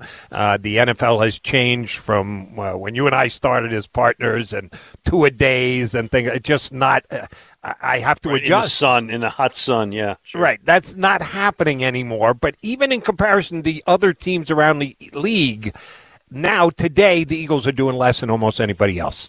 Uh, no mandatories, all optional. There were a whole bunch of veterans that weren't there yesterday, which was the first time they allowed the media in, and they went for all of 45 minutes. I expect the Eagles to be tremendously healthy when the season starts but will they be ready to rock when the season gets underway? Uh, yes, they were very healthy at the start of last season, but they also started two and five. Now, uh, their uh, starting schedule was more difficult than their finishing schedule, and that could be a reason why they added two.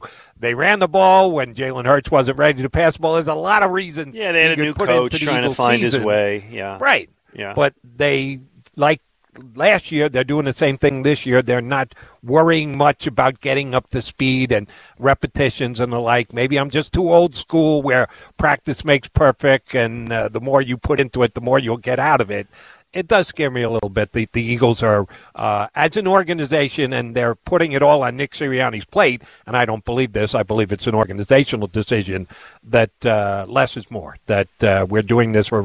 Sports science is telling us that we don't need to get anybody hurt before the season starts. And and I get the sports science, and I get the not wanting to get guys hurt, and I get the viciousness of the game. But I do think, and it, it's a league wide thing for reasons that we understand. But I do think that when I watch it, when I watch games, particularly early in the season, it's almost like the regular season is now the preseason. And you know, also they're playing one fewer preseason game, which, by the way, as as a guy who watches football, I don't mind. The preseason is dreadful, but um, yeah, it takes them. I always feel now like September is the month that everybody takes to get into shape, and then the real season starts. You just hope you're not too buried. You see it in the tackling. You see it in the timing. Um, it's it's it's going to be this way now. You're right. The Eagles do less, but it it doesn't make the product better. It certainly makes the longevity of the players better, and that's more important. But you see it in early season games. So And oh, by the way, again, uh, when we judge a schedule when it comes out, you never really know. You're you're, Yeah. you're going off what they did last year, and teams improve and teams get worse and the like. But you look at the Eagles' schedule at Detroit, home Minnesota, at Washington, home Jacksonville. That is not a killer sked to get things going. They need to be three and one after four games, and I hope the we're going to take our time to build into shape over the course of a season and stay as healthy as possible doesn't come back and bite them the first month of the season this year. Indeed. All right, Jody McDonald, it is time to go back to our studio and talk to Moshe Kravitz and find out what did we forget to talk about today. Well, guys, we had a couple uh, big retirements in the NFL this week, including Frank Gore, the possibly greatest Philadelphia Eagle of all time. Uh, you know, just any any fond memories you guys want to touch on from Frank Gore's Oh, Eagles career? There's so many highlights.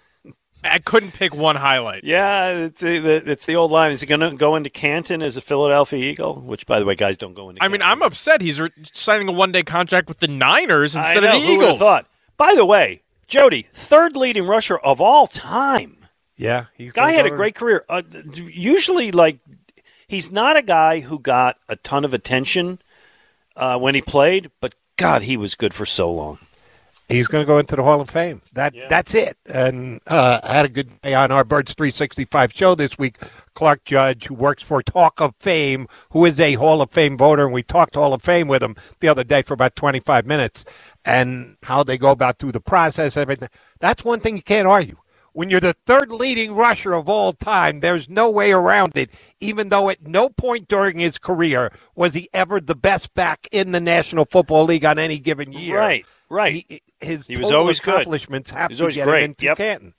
All right, what else, Moshe? Yeah, well, uh, another uh, guy with a really long career, not quite as storied, uh, is retiring. Fitzpatrick going deep to DeSean Jackson on the first play from scrimmage. The former Eagle is inside the 10 and takes it all the way 75 yards for a Buccaneers touchdown.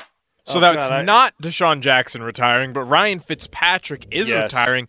And I want to ask you guys is Ryan Fitzpatrick the greatest journeyman in any sport?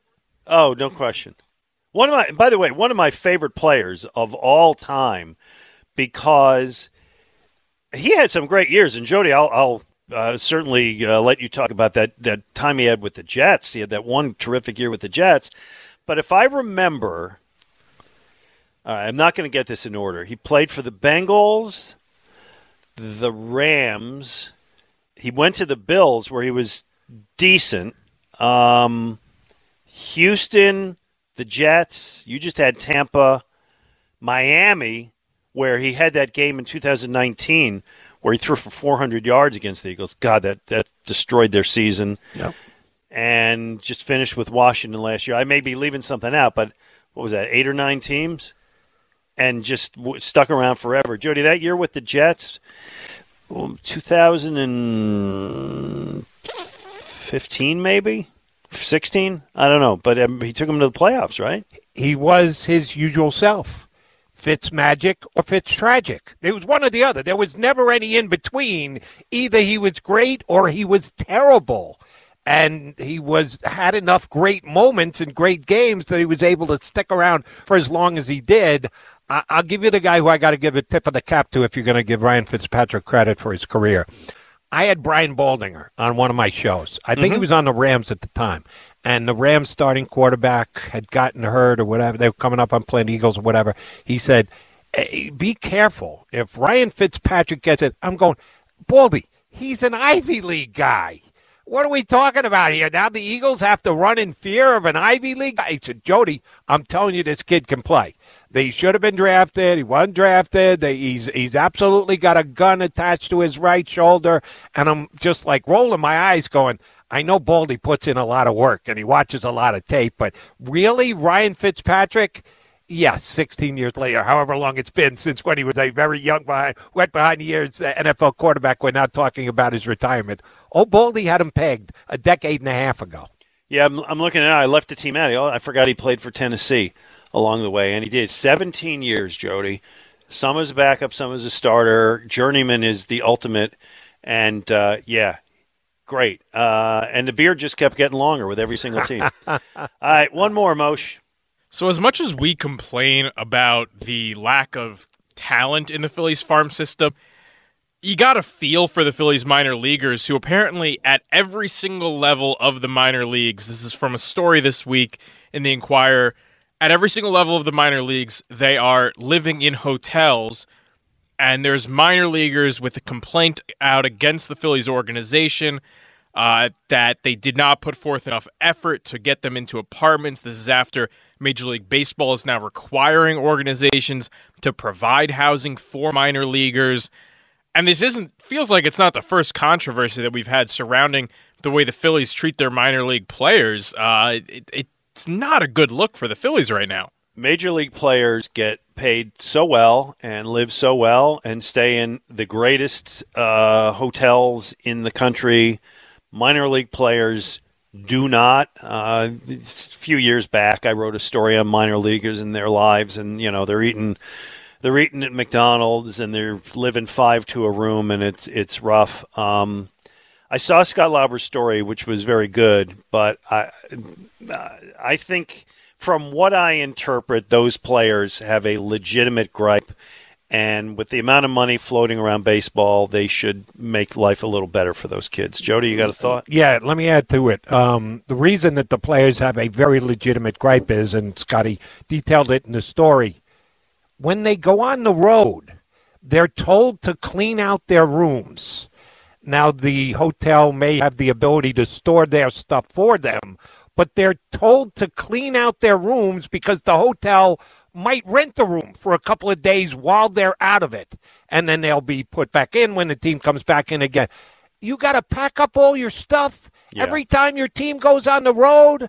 That's just the Phillies not willing to pay for the room when it's not being used when they're on the road. That's just wrong. That's that's borderline abusive as far as I'm concerned. You hope these guys are going to be your future professionals. You should treat them like professionals from the very beginning. That's what I think. Moshe, great job by you. Jody, my friend, it is a pleasure. And as I told people at the start of the show, uh, the plan for moving this show forward is is in the works. But I I'm happy that Jody is going to be part of it. So, Jody, I'll talk to you soon, pal. Looking forward to it when next we hop back on the air, McMahon. All right. Stay tuned. Uh, Go Birds Radio coming up with James and Elliot. I'll talk to you tomorrow uh, right here on 94 WIP. I'm going to be with Rob Ellis tomorrow. We get it. Attention spans just aren't what they used to be heads in social media and eyes on Netflix. But what do people do with their ears? Well, for one, they're listening to audio. Americans spend 4.4 hours with audio every day. Oh, and you want the proof? Well, you just sat through this ad that's now approaching 30 seconds. What could you say to a potential customer in 30 seconds? Let Audacy put together a media plan tailor made for your unique marketing needs. Advertise with Audacy. Visit ads.audacy.com.